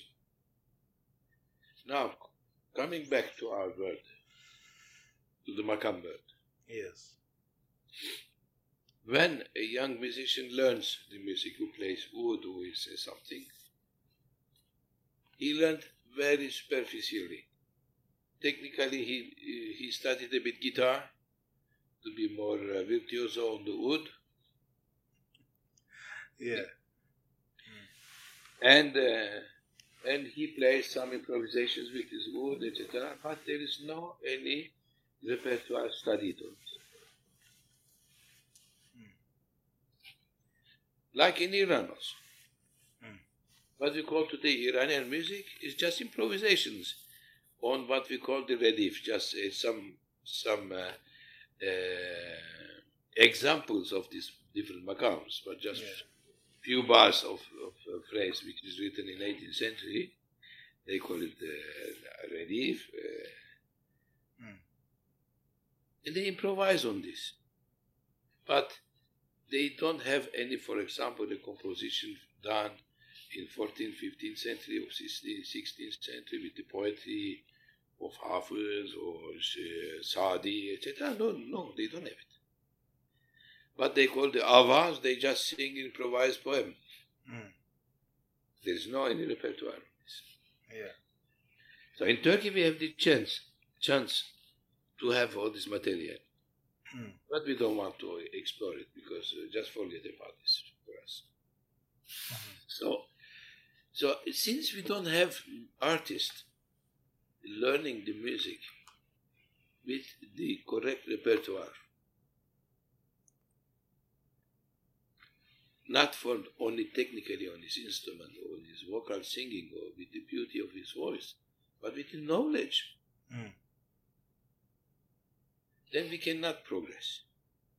Mm. So, since the artists, they are not capable to appreciate first themselves what they are doing mm. and to share what they are doing with the others. We cannot touch a public, real public of the music. Mm. Our intelligentsia, he will be never interested with this since you artistically, you, you, you are uh, forcing your presence in, in front of them. Mm. So, to keep alive a music is also related to keep alive the listeners. Mm. Mm-hmm. You see, when, when there are not listeners of this music, I'm I'm talking about the real listeners of the music, not yes. because uh, they belong to X political party and which is nationalist and we have to listen only Turkish music. I'm not talking about this. Yes. Or X party, which they are belonging to a religious feeling party, politically, so they will only listen the, the religious songs. Mm. No, I'm not talking about that. I'm just talking about purely uh, passionate people about the music. Mm. So we have to create this. Mm. A musician has also the duty not to well interpret his music, but to create also the listeners of his music, of this music. Mm. Yes. And let me to give you now, now just in that moment I have a, a, a, because we have been talking about Kani Karaca also a few, yeah. few minutes before. Yeah. This ensemble is very tra- tragic. Mm. Our government built a mosque in Tokyo mm. in the style of Ottoman, mm. imitation of the Ottoman style. So there is the opening of the mosque. Yes. And they invite, they send a group of musicians And Kani Karaca is a singer in this ensemble. Mm. Okay? So, what do you think that they sang in this mosque? With a singer like Kani Karaca, who knows all the repertoire, he can recite the Quran, he can, he can sing the Naat, he can sing some Mevlevi music or Dervish music, he can, he has all this repertoire. Anything, yes. They sang a composition of Selim the third, oh. which is Gönül verdim bir nevcivane, which means that I am fell in love with a young boy.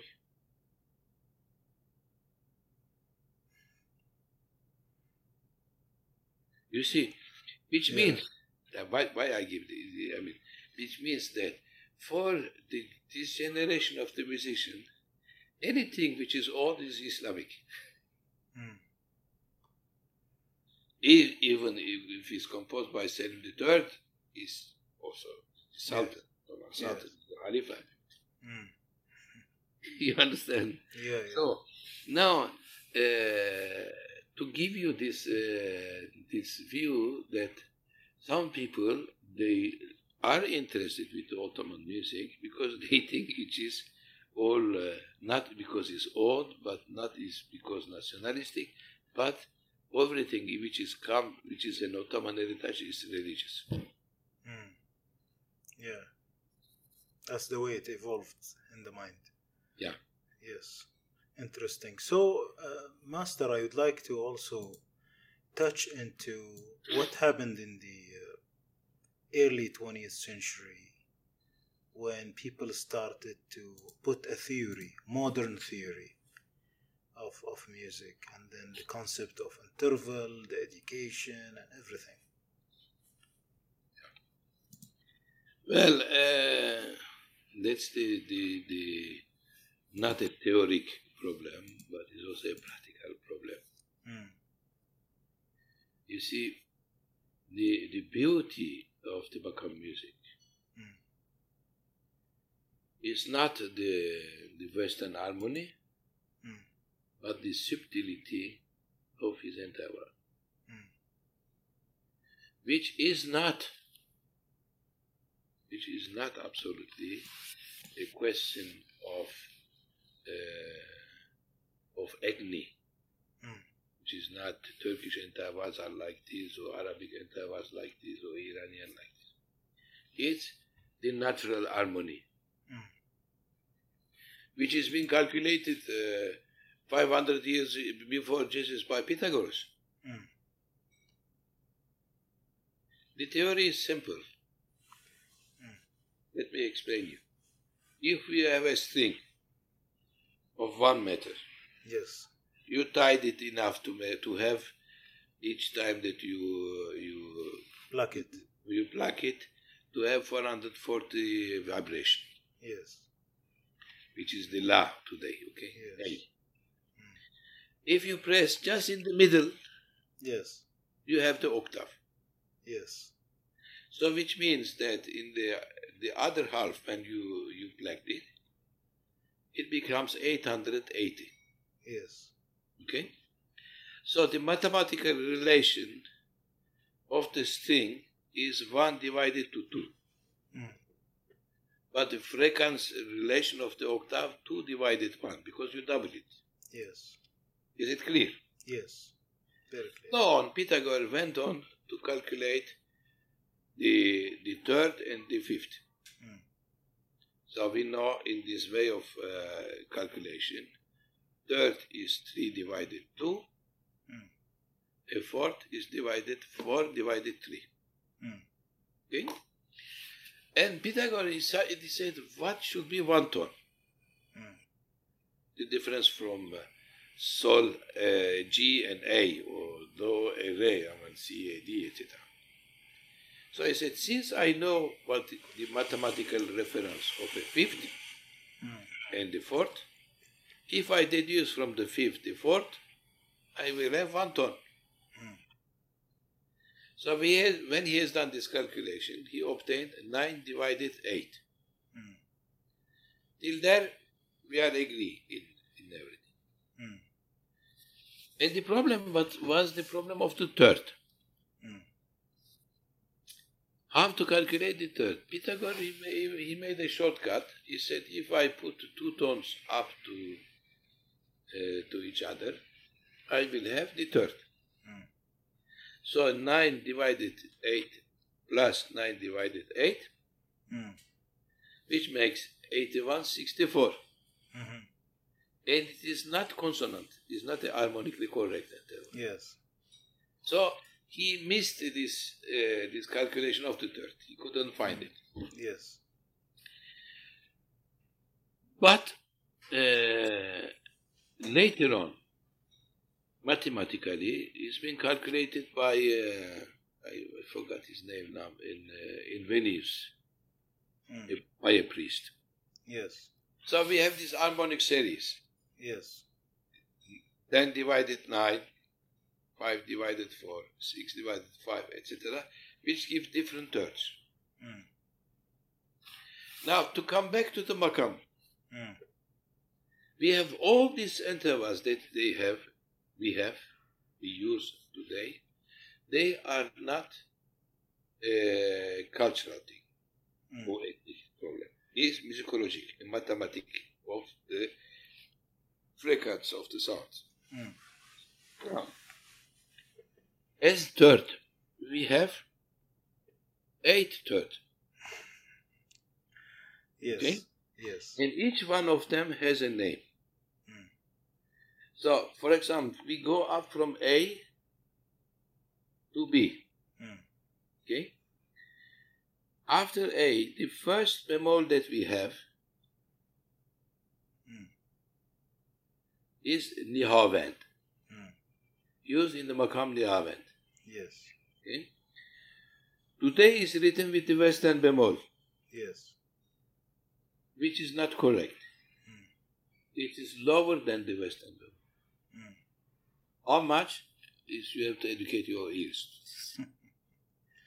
Yes. And there is another bemol. What we call Kurdi. Mm. Today we play the makam nihavend with the bemol of the Kurdi. Which mm. is higher than. Mm. And then there is another third, because I am not talking about it third, but just to give a distance from one tone, okay? Yeah. And then, after there is the dik Kurdi, mm. high Kurdi, that we use in the Hejaz. Yes. Okay? Mm. And then there is another one, what we call the Ushak, which is used in Makam Ushak. Mm. And then we have the Sega. Mm. And then we have Sega, which is used in Raz, the Makam Sega, et cetera, Ajam, Ajam, et cetera, mm. Hayati. Yeah. And then we have another, what we call Buselik. Mm. Yes. And then we have another one, mm. what we call the Nishabur. Yes. You see. Now it makes eight. Mm. I, let me name you again, once, one by one. Nihavend, Kurdi, Dik Kurdi, Ushak, uh, Sega, uh, I, I forgot one, Mahur, yeah. Right. Mm-hmm. Buselik, and Nishabur. Mm. Eight of them. Yes. Now with the Aryan system, mm. we have only Kurdi, mm. Dik Kurdi, and Sega. Three. Yeah. So from eight thirds, eight different thirds, the eight different intervals of third, we have only three. So he cut one hand. We just got yeah. three. The but other what, five is cut. Yeah. But what is uh, extraordinary, because when we were playing with the old generation, they yes. knew these intervals. Mm. Even it is written on the score uh, four comma by five comma et cetera, they were still playing correctly what it is it should be. Yeah. Because it was in their ear. Yes. They learned the music with, with this way. But the generation is coming, the young generation, they just do what they hear. Mm. And uh, of course, uh, it makes us lose all this subtlety of the of the makams. Mm. Uh, of course, there is another material for the macabre, which is not only the intervals, et cetera, also the itinerary, because what was the interesting thing that, that uh, Arel uh, made also another shortcut mm. to explain the macabres. Uh, he explained them like a scale, mm. as we do in Western music, mm. and saying that they were all a combination of tetrachord and pentachord. Mm. This is not correct either, because the macabre is a melodic voyage, is a melodic itinerary, mm. what we call seyir, mm.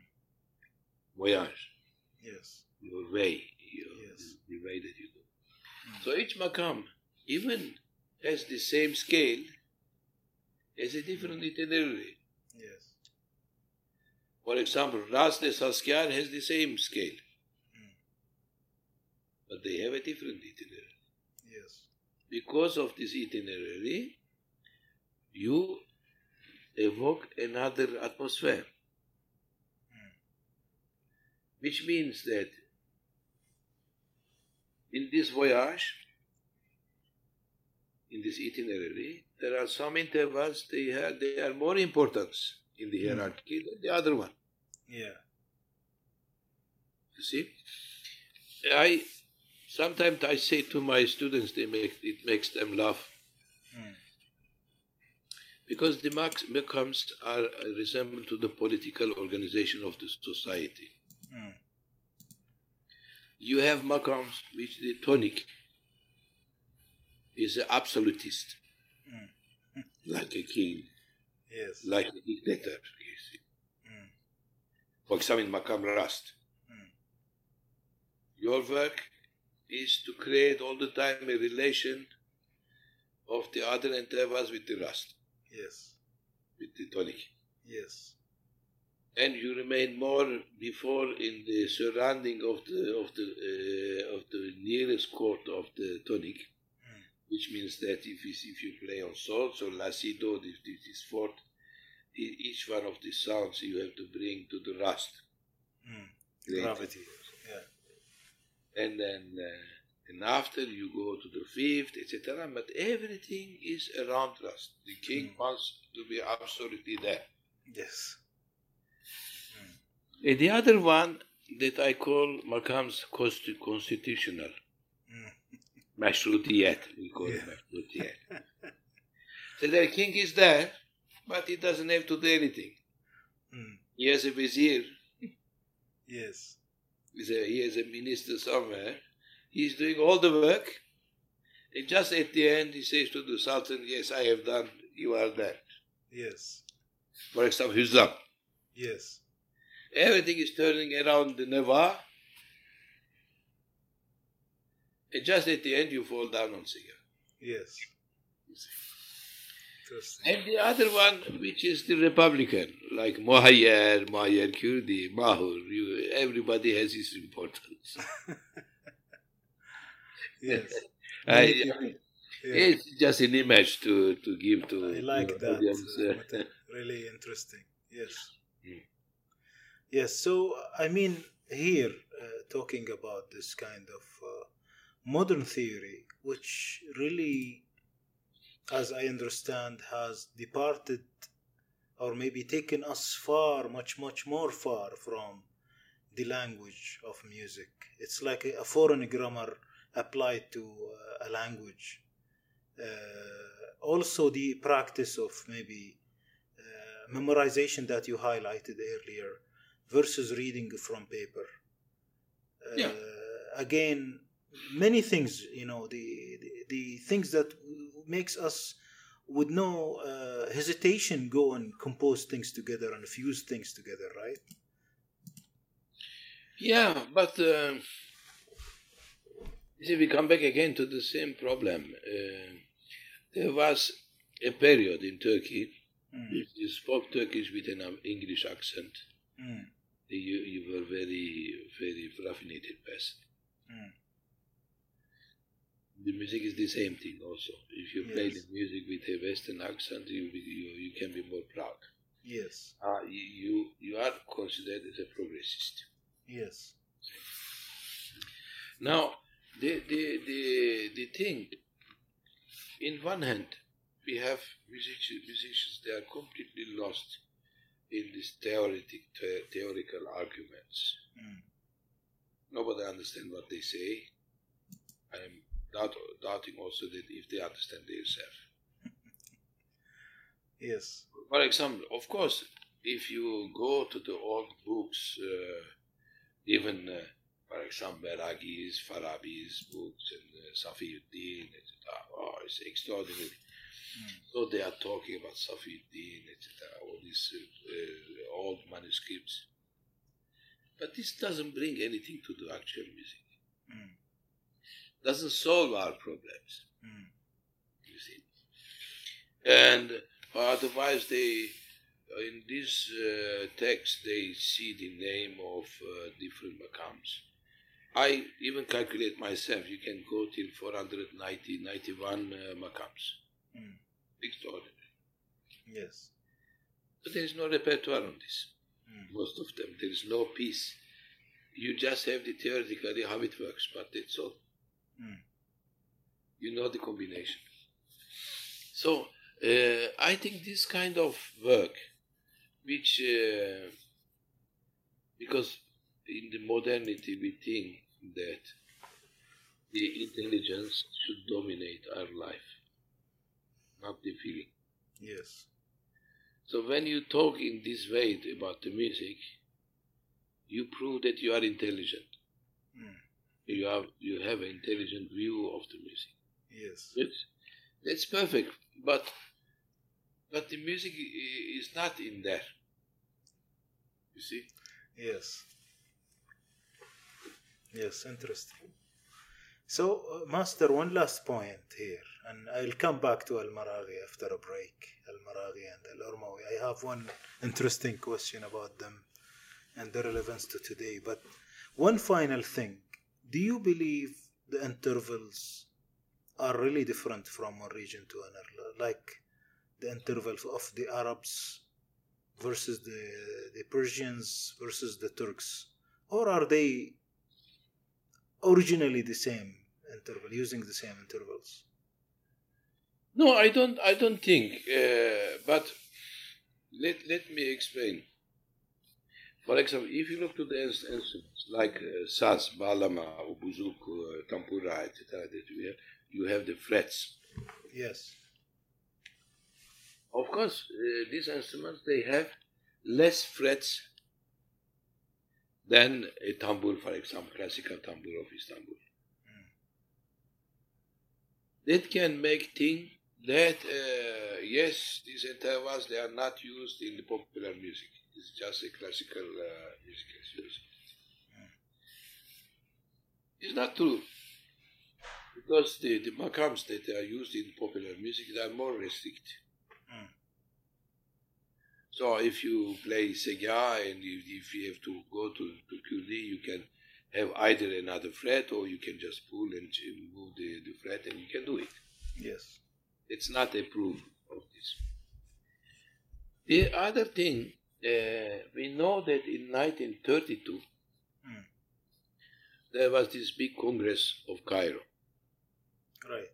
Which everybody knows and... Uh, And in Turkey, nobody wanted to go. At the end, uh, just two persons, Rafik Tabi, uh, went there. And, uh, and uh, the, the, the decision after this mm.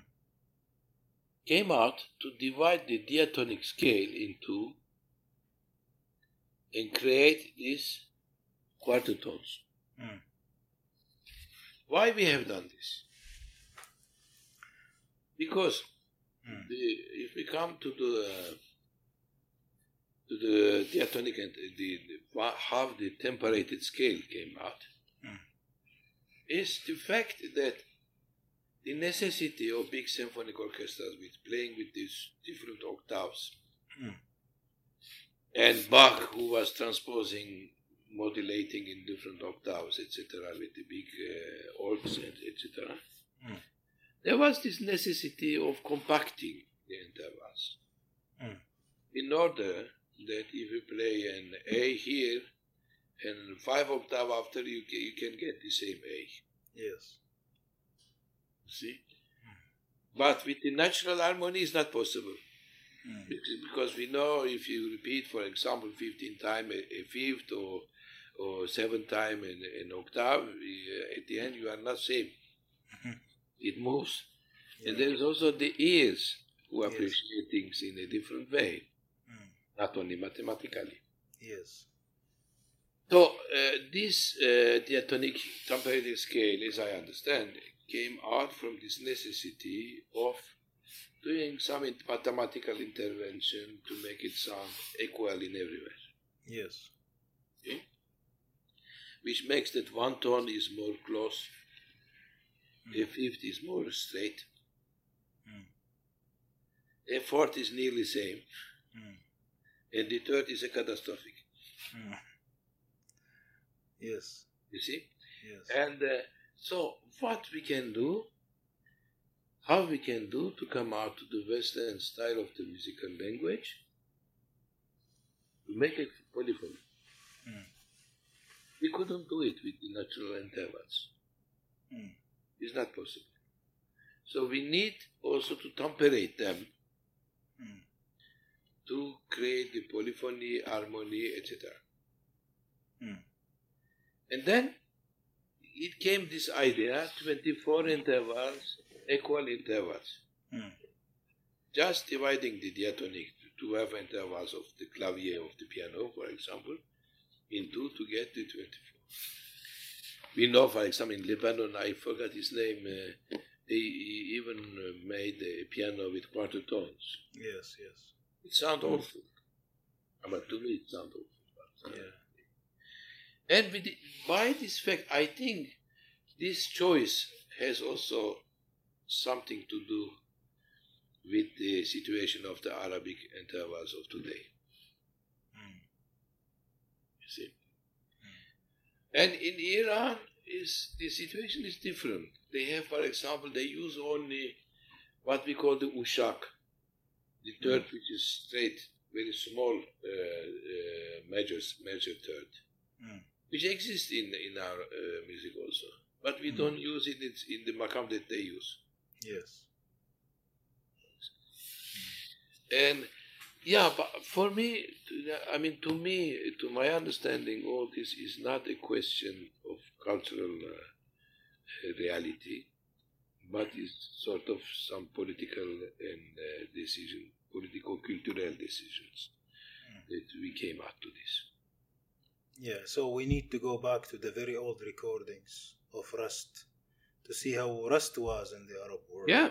How Rast was in Turkey or uh, Ottoman. Yeah. Uh, empire or Rust was uh, or whatever we call it in the Stuttgart system. You yes. see, we have we have an expression. We say that if you repeat the same lie a thousand times, it becomes the truth. yes, yes, yeah, interesting. So uh, this maybe brings a doubt about what we hear, and we are very confident about. Like, no, no single doubt comes about. Melodies and intervals in, in our music. Maybe we need to think about it again. Maybe it's a call to go back to the old, the old pieces, the old repertoire, and maybe understand and maybe carry over something to our today's uh, practice. Yeah, but I, I have this discussion of with my Syrian students, for example. Yeah. They say, ah, this is Ottoman. Mm. They do again the same same mistake. The things are not correct because it's Ottoman or false because it's Syrian, et cetera. Mm. They are talking about the mathematical exactitude. Yes. About the musicologic reference, mm. not the cultural reference. Yes. So, uh, I don't know, and to, to my ears, when, uh, uh, of course, I, when I play uh, a third, I'm not saying the... What is the mathematical reference of this? That is not possible. But I, there is an idea of a consonance in my ears as mm. I heard the music. Yes. So I searched to produce this. So it's normal also a Syrian boy who plays the oud. he will create uh, the same entire works that he, he, he which is in his memory. So the reference, whatever reference he had or exposure. Yeah, the, the problem now is how to correct the references. Yes. Not the musician. Exactly. Master, let's have another break with our audience uh, and viewers. What would you like to share with us? Another thing from your work? Well, I don't know. I, I don't remember what I sent you as a recording. Shall we have a video recording, for example, this time? You mentioned tambur. Uh, yeah, with the tambur and ney, this old tambur. Maybe give us an intro about this piece so we enjoy it. Well, this is uh, also a project that uh, that uh, the Emir of Qatar, who mm. bought a, a collection of uh, old uh, music instruments from uh, Istanbul, mostly from Istanbul, yeah, uh, and mostly from seventeenth and eighteenth centuries. Mm. Beautiful instruments. So the the antiquary who sold to uh, to Emir of Qatar, mm. he's an old friend of mine. I mean, friend, I mean, somebody that I knew very well. Yeah. In knowing the existence of this collection, I told him that we should restore by one by one these instruments, make them playable, yes, and make a recording with the compositions of uh, the musicians who played this instrument mm. in the same epoch, in the same period.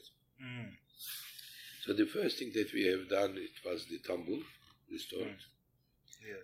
And we made this album, which is maybe in the in the placard of uh, of Qatar mm-hmm. today, but it's not public. Yes. Uh, and with all pieces composed uh, from seventeenth and eighteenth century, the period which this uh, tambur was composed, uh, uh, made, mm. and uh, musicians like Kampar Sulivanjian, Mustafa Çavuş, uh, and uh, all these tambur players' composition. But by recording this, we had this idea also, because in the garden where we recorded it, it was the studio of the Peter Gabriel, Real Bird Studios, where we record this album. Mm. And there were so beautiful birds singing. Wow. The idea came to play with the birds. It just... Uh, And then the sound engineers, they put their microphones mm. and they bring the camera, and we just played some improvisation, completely improvisations, not, mm. the, not the pieces that I mentioned, with tambur and ney. Interesting. So we'll yeah. enjoy it together then. Yeah, thank you. It's, it's played, tambur is played with Murat Aydemir, a young yes. uh, musician. Greetings to Murat. Yeah. yeah, we'll listen to it then. Thank you.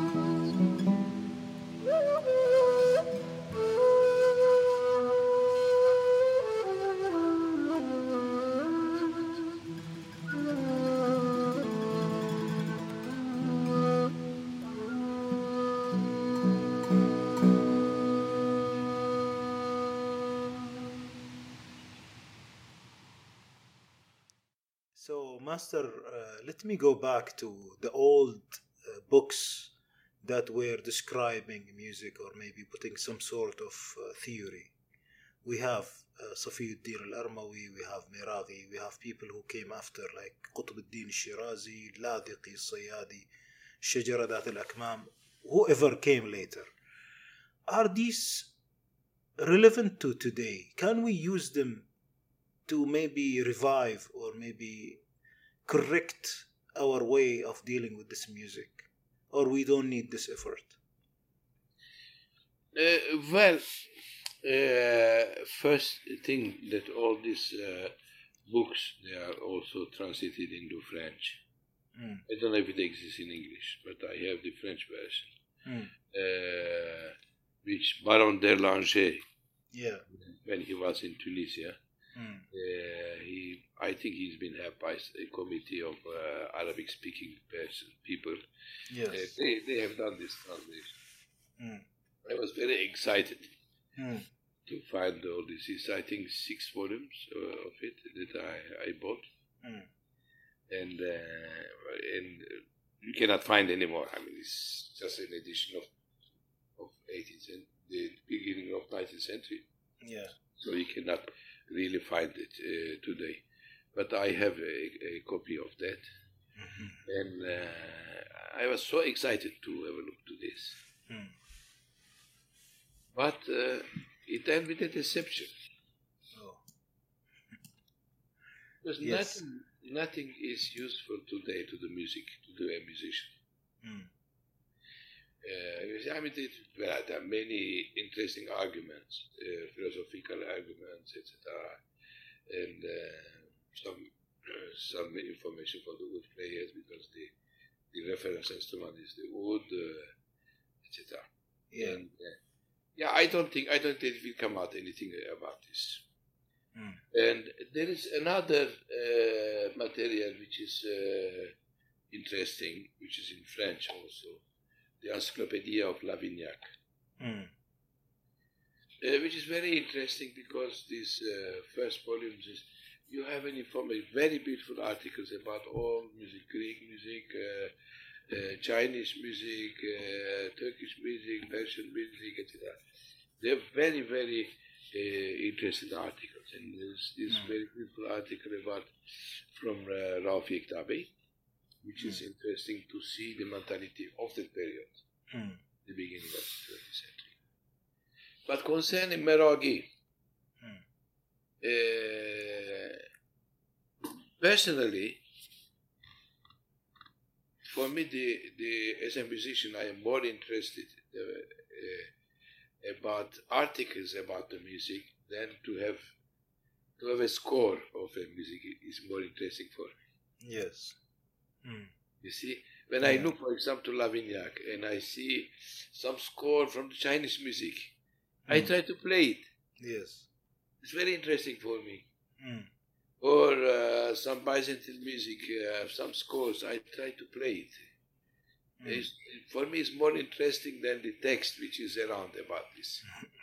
it, of course, it's important also, but uh, yes. it, uh, from the musician side, I am more interested by, for the musical material okay. than gotcha. The talking parties. Mm. And uh, for example, to give you an example about, for example, Farabi's uh, Kitab-ı Kebir el-Muski. Mm. Which I, what I remember a passage about this, which is very, very important uh, about what we are talking. Mm. He gives the example of a woman mm. who lost his, hus- her husband. Mm. And she sings a lamentation from in the funeral mm. because she has a pain in, in her heart. Yeah. But she's not a musician mm. because the moment is so strong. Yes. So if you ask her one month later or two months later, can you sing what you sang in the funeral? She cannot. Mm. So you have to create all the atmosphere of this funeral, talk about her, her husband, about the day of the funeral, so she gets into that moment mm. and she can sing. Mm. she is not still an artist, a musician, mm. because she needs a certain condition to be able to do it. Mm. The real musician, when you say, can you sing me a lamentation? Mm. He sings or she sings exactly like at the moment of the funeral. Mm. That's the artist. Okay. It's interesting. These kind of arguments are very interesting in these kind mm. of books. Uh, because this uh, is helpful for the mentality, mm. but not the music itself. Mm.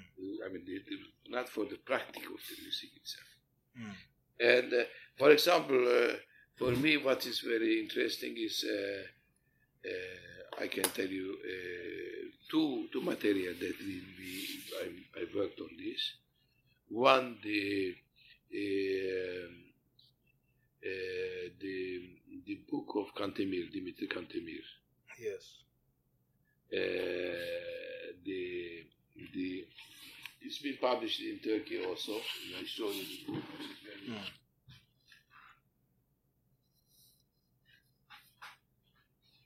This is this is a risale, fantastic. Wow. In, in Turkey, this is a very beautiful work. Kitab-ı İlm-i Musiki ala vecil hulufat. Yes. You understand what they Arabic title, yes. Yeah. Kitab علم الموسيقى على وجه الحروفات. Arabic الحروفات. Yes. And he he create a, a musical notation. Mm. Of course, this musical notation exists before. Yes. By Nai Osman Dede, and he yes. developed. But yes. we don't have much material transcribed by Osman Dede. Mm. But he has done more than three hundred pieces mm. transcribed. Yes. So to work on this is interesting for me. Mm. Very practical side, yeah. Yeah. And, and, and now in ten days we do in Venice a concert with the scores that I took out from this. Interesting. With my students. Mm. And uh, also, for example, there is the Hamparson transcription is very interesting, some, some material transcribed, in, mm. which they have been trans, uh, transcribed. There is also the work, uh, contemporary, work, uh, contemporary work of uh, Supri Ezgi, mm. uh, Türk Musikisi Encyclopedisi. Uh, he, he made a sort of big encyclopedia with many, many transcriptions. It's very, very well done. So collected from many sources. Yes, and it's really, really, really a fantastic work. Mm. It's, it's, it's, it's very good. And uh, so... Uh, You see, there are some work also in the in the early twentieth century, which has been done as transcriptions from Rafik Tavey, uh, from the uh, city of Istanbul, when the Rafik Tavey and they they what they call repertoire kurulu, commission of the repertoire, mm. because they they were not able anymore to play the music. Mm. As they were salary people, they they gave them a room. He mm. said, sit there and transcribe your music and this. So, and uh, and it, this is also very interesting because specifically for the music of the Mevlevi uh, ceremonial musics and Bektashi musics, et cetera. So there are some some transcriptions uh, which are for me is are more useful than these old uh, uh, old theory books, which doesn't really uh, bring much to the practice of the music. Yeah, but sometimes there is a light in there that yeah, is better than the way we approach it today with the new tool set. Of course, isn't it? Of course, but I am talking about the practical side of it. Yes. Not, not the reflection about the music. I mean, this is very important to to have all these manuscripts uh, mm. uh, and to be to make it them accessible. Yes. Uh, but of course, for example, uh, we, we were talking about Meraghi. Uh, for me, it's more interesting to discover a score uh, of Meraghi, mm. but I don't have to discover it because my, my father has done his the first transcriptions and I have all the collection of it. So, yeah. What is uh, what, what is the source of Al-Maraghi's uh, notation or uh, transcription, and how authentic they are? Yeah, uh, of course, of course, it's a big, big question. Uh, just touching on it a bit, Because otherwise the viewers will kill me if I don't ask this question. Uh, yeah, yeah, but, but you see, we can always make a doubt, uh, interrogation point of its uh, uh, authenticity. There is two, yeah. two uh, I think that makes things that they are authentic. First, mm. there is uh, there are some transcriptions in uh, in Habar, some transcriptions. Mm. Not transcribed by Hamparsum himself, but mm. by people using Hamparsum notation. Yeah. Which is Armenian uh, notation. Yeah. And uh, and also there is the oral tradition. Mm. So the work of my father, it, it consists to to work, for example, the, the people like Jair Berskan, uh, who was a, a note master, or uh, Sadettin Heper, or Halil Can. The, these mm. people, they were also collectors. Ah, okay. And uh, so, uh, and also my grandfather also, of course, so he inherited some, something from his father. So he bring all this, and uh, he was the first person in nineteen sixties to introduce Meragi's pieces in the radio. Wow. But since then, mm. the music started after Selim the Third. Mm. See? Yeah. Which means uh, after French Revolution. Mm. Because Selim the Third, he was on the throne in seventeen eighty-nine. Mm. You see? And uh, as he was a composer, a passionate musician, et cetera, he provoked a new era of the music. But what is before, it was completely uh, forgotten. Mm. Especially Meragi. And uh, Meragi is very important to me, to play Meragi's pieces, because is the origin of the Ottoman music. Mm. Not only Ottoman music, but the yeah. classical music of all that area. Mm-hmm. Interesting. It's not concerned only Turkish people, Iranian people, Afghan people, uh, Arab world also. Yeah, yeah. Uh, yeah no, we, we need we need to talk about this uh, yeah. personality in detail later. Yeah. Yeah. And uh, Uh, he's he's the for me he's the father of the of the of the Makam music, mm. in the classical sense of it. Yes. And uh, uh, so I was so happy uh, uh, to go into the music directly than the, than to the manuscripts. Yes, I want to conclude on this point with one yeah. question, Master. Now talking about the father of all this Makam music, Meragi.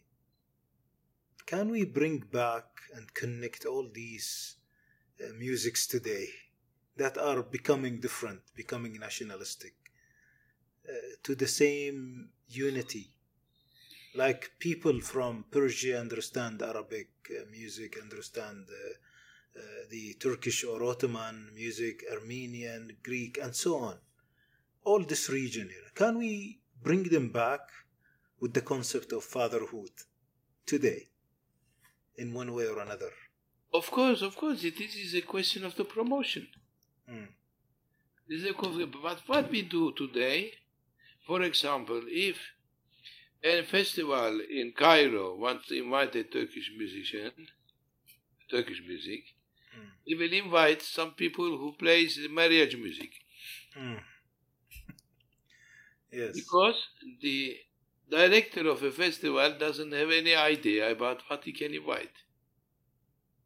You see, yes. Instead of saying to a musician, I want to have the repertoire of Meragi, mm. prepare it and, and come and play in my festival Meragi's pieces, then it will be work. Mm. But yeah. nobody dares to this, because uh, intellectually nobody knows even Abdulkadir Meragi. Mm. And how do we how do we avoid the cheap fusion? Uh, I have seen. I'm asking because from a practical perspective, you have how many albums now? And I, I I I count last time is one hundred thirty, with uh, also I mean including some albums that uh, it's been done in thirty-three tours. Yes. And uh, and some others that I played in it, and I'm the, I'm one of the solists. Yes. So one hundred fifty we say, or? one hundred thirty. Okay, all right. So, Master, now connecting to this last point on Almaraghi and seeing your albums in Singapore, the one that has many flavors, plus going back to the older music, composing new music, making maybe a samai in uh, like a Japanese flavor as you have done, right? Or whatever. How can we avoid the cheap fusion that many people just make it quickly? And I, I mean, when you do this, uh, is that a kind of fusion, or what kind of work is this? Well, let me answer you uh, with uh, with some words of, of Rumi. Okay. Which is my my treasure. Okay. He says there are two kinds of music. Yes. Which moves the nafs. Yes. The soul, yes. No, nafs, not the soul. Ah, nafs. The body. The yeah. body. Yes. Hmm? Yeah. And also there is another music which moves the roh. Okay. Okay. Hmm? Yes. And he says one is haram, the other one is obliged, is really uh, wajib. Wajib, okay. Okay. So we translate this part. Yeah. And yes. So one for the body, one for the soul. If yeah. we can maybe tolerantly. But translate. If you have sensibility, yeah. even the one of the body, you you you listen it with your spirit. Yes. You understand? Yeah. No, what I want to say today, when we look for a music, we want to enjoy physically about this. Mm. It doesn't bring any reflection, any deep feeling about this. Mm. You see? Of course, for example, when, but in the contrary, if you go to a concert hall, if you have to listen a requiem, mm. it's also very, very heavy music. Mm. But as it is a classical music, you listen to it religiously. Mm. Let me give you another example.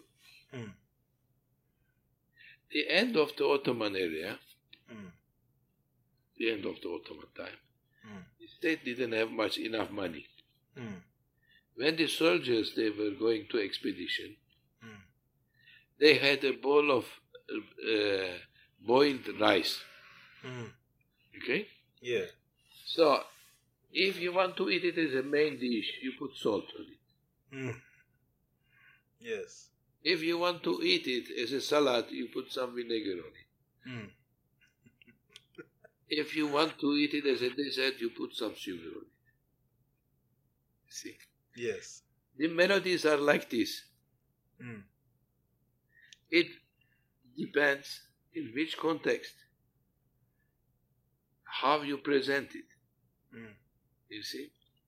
So today, for example, the, what they call the Sufi music, et cetera, is presented like a marriage music. Mm. But the mm. same melodies you can hear in a ceremony in a totally different taste. Mm. So the music is transformed by the listeners, by the interpret, and by the context of it. Mm. Mm. If you listen, for example, we, we know that uh, this uh, very famous violinist, I forgot his name, that he was having a, a concert in the biggest concert hall of New York. Yeah. They invite him to play in the street. Mm. The tickets of his concert, they were maybe two hundred dollars to go in. Yeah. Yes. But when he played in the street, nobody gave him a penny. Mm-hmm. Yes. Because the context is not there. Yes. Mm. So it's exactly like this. If the context is there, the, the music takes another uh, situation. For example, I was in Pakistan with Nusrat Fateh Ali Khan. I recorded many times. So, mm. so we were in different places. Sometimes he was invited with the, in the house of uh, rich people. Mm. They were going party. Yes. So everybody was drunk and he was singing. Nobody was listening. He was like an atmosphere music. Mm. because the context was not there. Mm. But we went also to a concert hall in Al Habra in, uh, in Lahore. Mm. It was the Western concert hall. Mm. It was different atmosphere. We also went with him, for example, in a village. There was a religious celebration. Mm. And you could see the difference. Yes. The music is same. The musician is same. Mm. But listeners are different and the contexts are different. Mm. So, uh, today, I repeat, we have the problem with the listeners. Mm. With the context of it. Civil, the context of the civilization to present this music. Yes. And, uh, and also, the mind, mentality of the musicians. Mm. Because all the musicians, they don't dare to play this heavy stuff because mm. they think the public will get bored. Mm. Mm. You understand? Yeah. So that, that makes, uh, that there are three reasons for this, uh, this situation. Mm. Context, the mentality of the musicians, and the listeners. Mm. Interesting. Yes, uh, Master, I, I don't want to bother you with uh, the long time. I'm really enjoying, I'm sure the viewers are enjoying. But let me conclude with uh, very quick questions, if you allow me. Let's talk about your uh, academic uh, uh, activities. You, you teach in, in academia, and I'm sure you teach maybe uh, behind or beyond academia. Let's maybe highlight a bit about this. And, uh, yeah. Well, uh, it's been a time in nineteen eighties I wanted mm. to create my own public. Mm. So I created an association here in Paris. Mm. So there were many people, but they were more interested with the mystical side of the music than the music itself. Okay. You see, this kind of Western people, if, if they uh, blow in the ney, it, it, it's like a treatment, a psychological mm. treatment, you see. Mm. Yes. So it was a bit uh, heavy for me, and uh, but then uh, around uh, fifteen, sixteen years ago, I started to a program in Venice mm. uh, with this foundation called Fondazione Cini, mm. and uh, also a, an academia called La Musica Comparata, Istituto della Musica Comparata. It's an institute of comparative music. Mm. And the, the University of Venice. Mm. And this project they, I call Birun because uh, inside of the palace we call it Enderun, mm. which was a great school of the music, and I call this Birun outside of the palace. Yes. And uh, the program was consisting each year to have a subject. Mm. For example, one year we have done the compositions from the manuscript of uh, Petraki Lampadarios, who was a ney player of Istanbul from the Patriarcha, Orthodox Patriarcha, mm. and he was a ney player in the Mevlevi Hane. Mm. Mm. So uh, we found some manuscript of this in Byzantine notation, and we have done a concert dedicated to this. Mm. One year we have I have done a project about this Herat, from Herat to Istanbul, compositions of Meragi. Mm.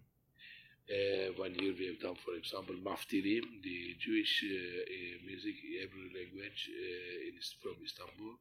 Yeah. And uh, we have done the sacred songs of Istanbul, as a concert. And uh, so, what consists this project, like we do this in ten days in Venice again. Mm. So this. Candidates that they send their C V and their recordings, I select them mm. uh, because the, the foundation gives a scholarship, mm. uh, of course limited to six or seven persons, not more. Yeah. So I create a small ensemble with this mm. and uh, with the selection of the people. Sometimes it's ten persons, sometimes eleven, sometimes it's limited to six. Depends yeah. on the economic situation. Mm. But it's really great for this foundation. I'm so thankful to them because uh, they are promoting this. Yes. Not Turkish people, not Arabic people, not Arab people, not Farsi people, but any Italian institute is promoting. So yes. Fantastic. Yes. And uh, so what we do, with these candidates, uh, we remained for one week a workshop. Mm. From nine o'clock till seven, we worked very hardly yeah. to learn this repertoire that I propose. And there are also some conferences around this project mm. in the university. And, uh, and then we do a recording of it. It comes out a C D promoted by the Institute. Mm. And we have a, a concert in this beautiful uh, monastery, which is uh, in which the, the the foundation is. Yes. On the Isola San Giorgio. Mm. And uh, it ends with a concert with a free entrance, because mm. the foundation doesn't have any interest, material interest in this. Yeah. So this co- goes on since sixteen years now. Every year mm. we do another project. And then, uh, more than ten years now, I'm teaching in the Conservatory of Kodans, mm. which is a performing art university. It's a very, very big school with more than five or six thousand students. Mm. We have this department called V M D C, World Music Department. Mm. In which there are different uh, parts. I mean, there is the tango department, there is flamenco department, there is jazz, pop, et cetera. And there is this other one of Turkish music, makam music department. Yes. So I am the, the artistic director of this uh, makam department. So we had, I had the honor of having very talented students. Mm. They, from now today, most of them are professional artists playing in Greece, in uh, in Cyprus, and all over the world. I mean, they are yeah. really great musicians. I am very proud of uh, forming them. Mm. And some of them, they became even teacher side to me in the mm. conservatory. Interesting. So, uh, so I have a team of teachers which formed by my students. Mm. And our department really growing up enormously, and specifically with the immigration of Syrians, because there are many Syrians, mm. there are many Greek people, mm. very rare Turkish people. Mm. And uh, we have some French, English, I had even a Chinese student mm. uh, uh, from all over the world. And uh, we worked really Makam music with the detail and pieces and tawa. Mm. Interesting. So, did you count the number of students? no, no, it, it is not. There are many, yeah. no, did, no. did you quantify the impact?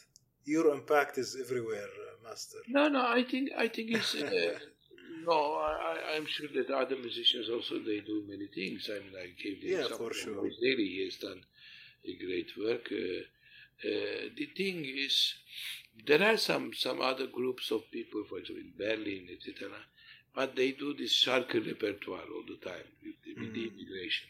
It's yeah.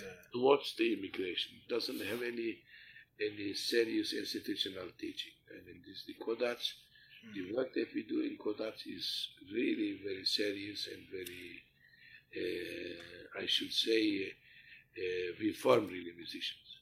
Uh-huh. With a thesis at the end, there is a master to do afterward, et cetera.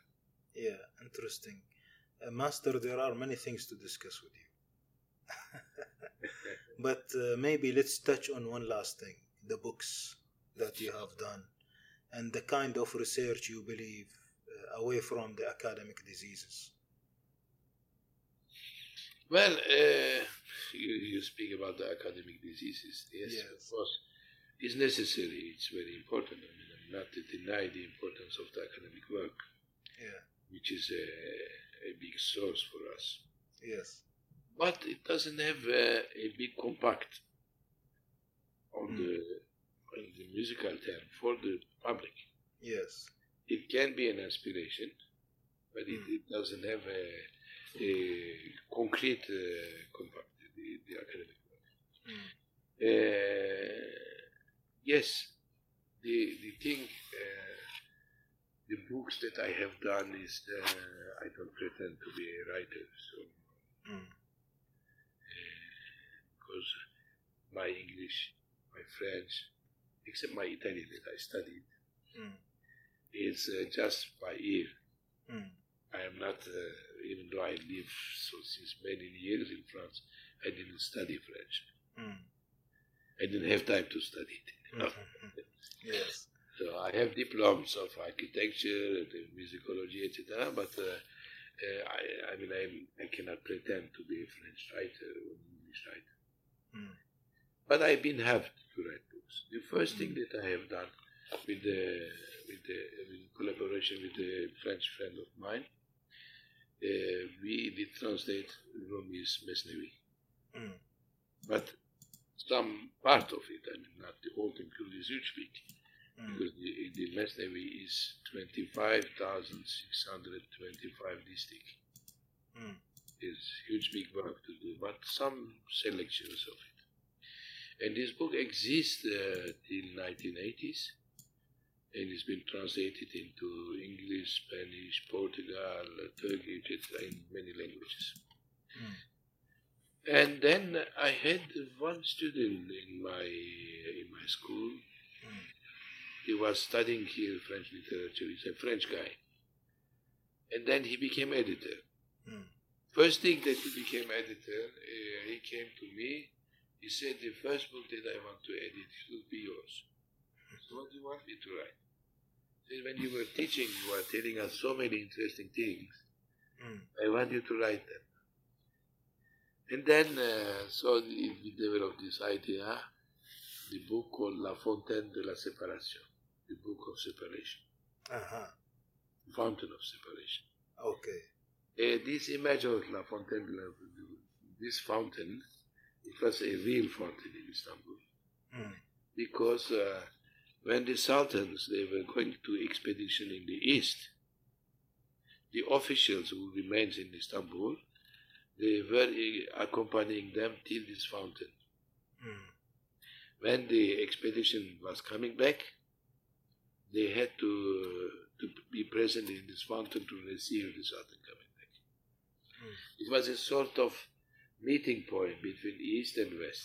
That's mm. why I took this uh, this name. Interesting. And it's very interesting. Today, after this book, this uh, it became a station uh, where there was this fountain. The fountain doesn't exist anymore, but they made a bus station called Fountain of Separation. This is. Yes. And then, so this book also is it has very it had very much interest. It's been translated into Turkish from my wife. Mm. She translated into Turkish. There is a translation into English and uh, Greek, uh, some Spanish also. Mm. And then uh, I have also another book in Turkish about uh, the meeting and the relation between Rumi, mm. Jalal-Din Rumi, and Shams de Tabriz. Oh. And also another book that I wrote recently with my wife, uh, The Tales of the Mesnevi. Mm. And now I'm preparing another book. Inshallah, I will mm. finish this month. Yeah. About the misunderstandings about Rumi. Okay. And right. fifty, fifty misunderstandings. And then, inshallah, I will start to write a book of music. Okay. All right. I feel, I feel the necessity. Yes, interesting. And uh, what about the journeys of a Sufi? That's the translation of the Fountain of Separation. Ah, okay. That's the title. English, English version of it. Okay, interesting. Ah, there is another one I forgot. I, there is another one I forgot, which is uh, a collection. Uh, let me show you the book. Yeah. Sorry, I, I forgot even two. Maybe this, more. Uh, this is the book. Yes. Which is this collection, Terre Humaine, mm. is uh, exists still nineteen fifty. Mm-hmm. So every year. Uh, this edition, Plon, which is a very, very important edition, yeah. he takes one personality and makes a book about his life. Mm. So, one hundred tenth personality, nineteen fifty, it's me. Yes. It was an honor to be published in this in this collection. Yes. And uh, and this is also one book that I wrote about the life of the Bektash. Hacı Bektaş is a contemporary of Rumi. Yes. Mm. It's in French also, but it's not being translated in English. Interesting. But I, uh, I'm really thinking. I already prepared some material for, for my book about the music. Mm. Inshallah, I will be able to do it. If yes. Life shall we wait for some time to tell us about the idea of it, or can you give some? The idea uh, is is first of all uh, the, the different titles to, to work mm. with. Mm. Is uh, the history of the music. Mm. The problem of the intervals in the mm. time, uh, the problem of the st- style, mm. the stylistic problem. Yes. And uh, and also to come to a practical side afterward, mm. to describe the makams with mm. some examples, short examples. Okay. Each makam, not in the sense of the pentachord, tetrachord, that as yeah. we do, but with the itinerary of it. Okay, interesting. And some compositions, and some some uh, specificity uh, of the makams. Interesting, and for sure it will hit into all what you said: style, rhythm, usul, uh, forms. Yeah, okay. Yeah. The usul, yes. Uh, the usul, I did the usul part. I already prepared. I mean, uh, yeah. I, I mean, some part of some chapters of this uh, project is already there, but I have to. Mm-hmm. Yes. Yeah, Master, what is the objective of, what should be the objective of artists today or musicians? Let me give you this example that I, I give with the, with the bees. Yeah, okay. You see, as I told you, the, the bee, if it's in the garden of the rose, makes a rose, rose honey. Yes. With an acacia, it makes uh, acacia honey. If it's on the rubbish, it's uh, glucose. Okay. Yeah. No, uh, I think uh, the musicians, they have to feed themselves mm. with history, mm. with literature.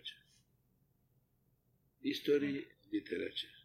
Yes. It is very important mm. because the music on itself is not enough.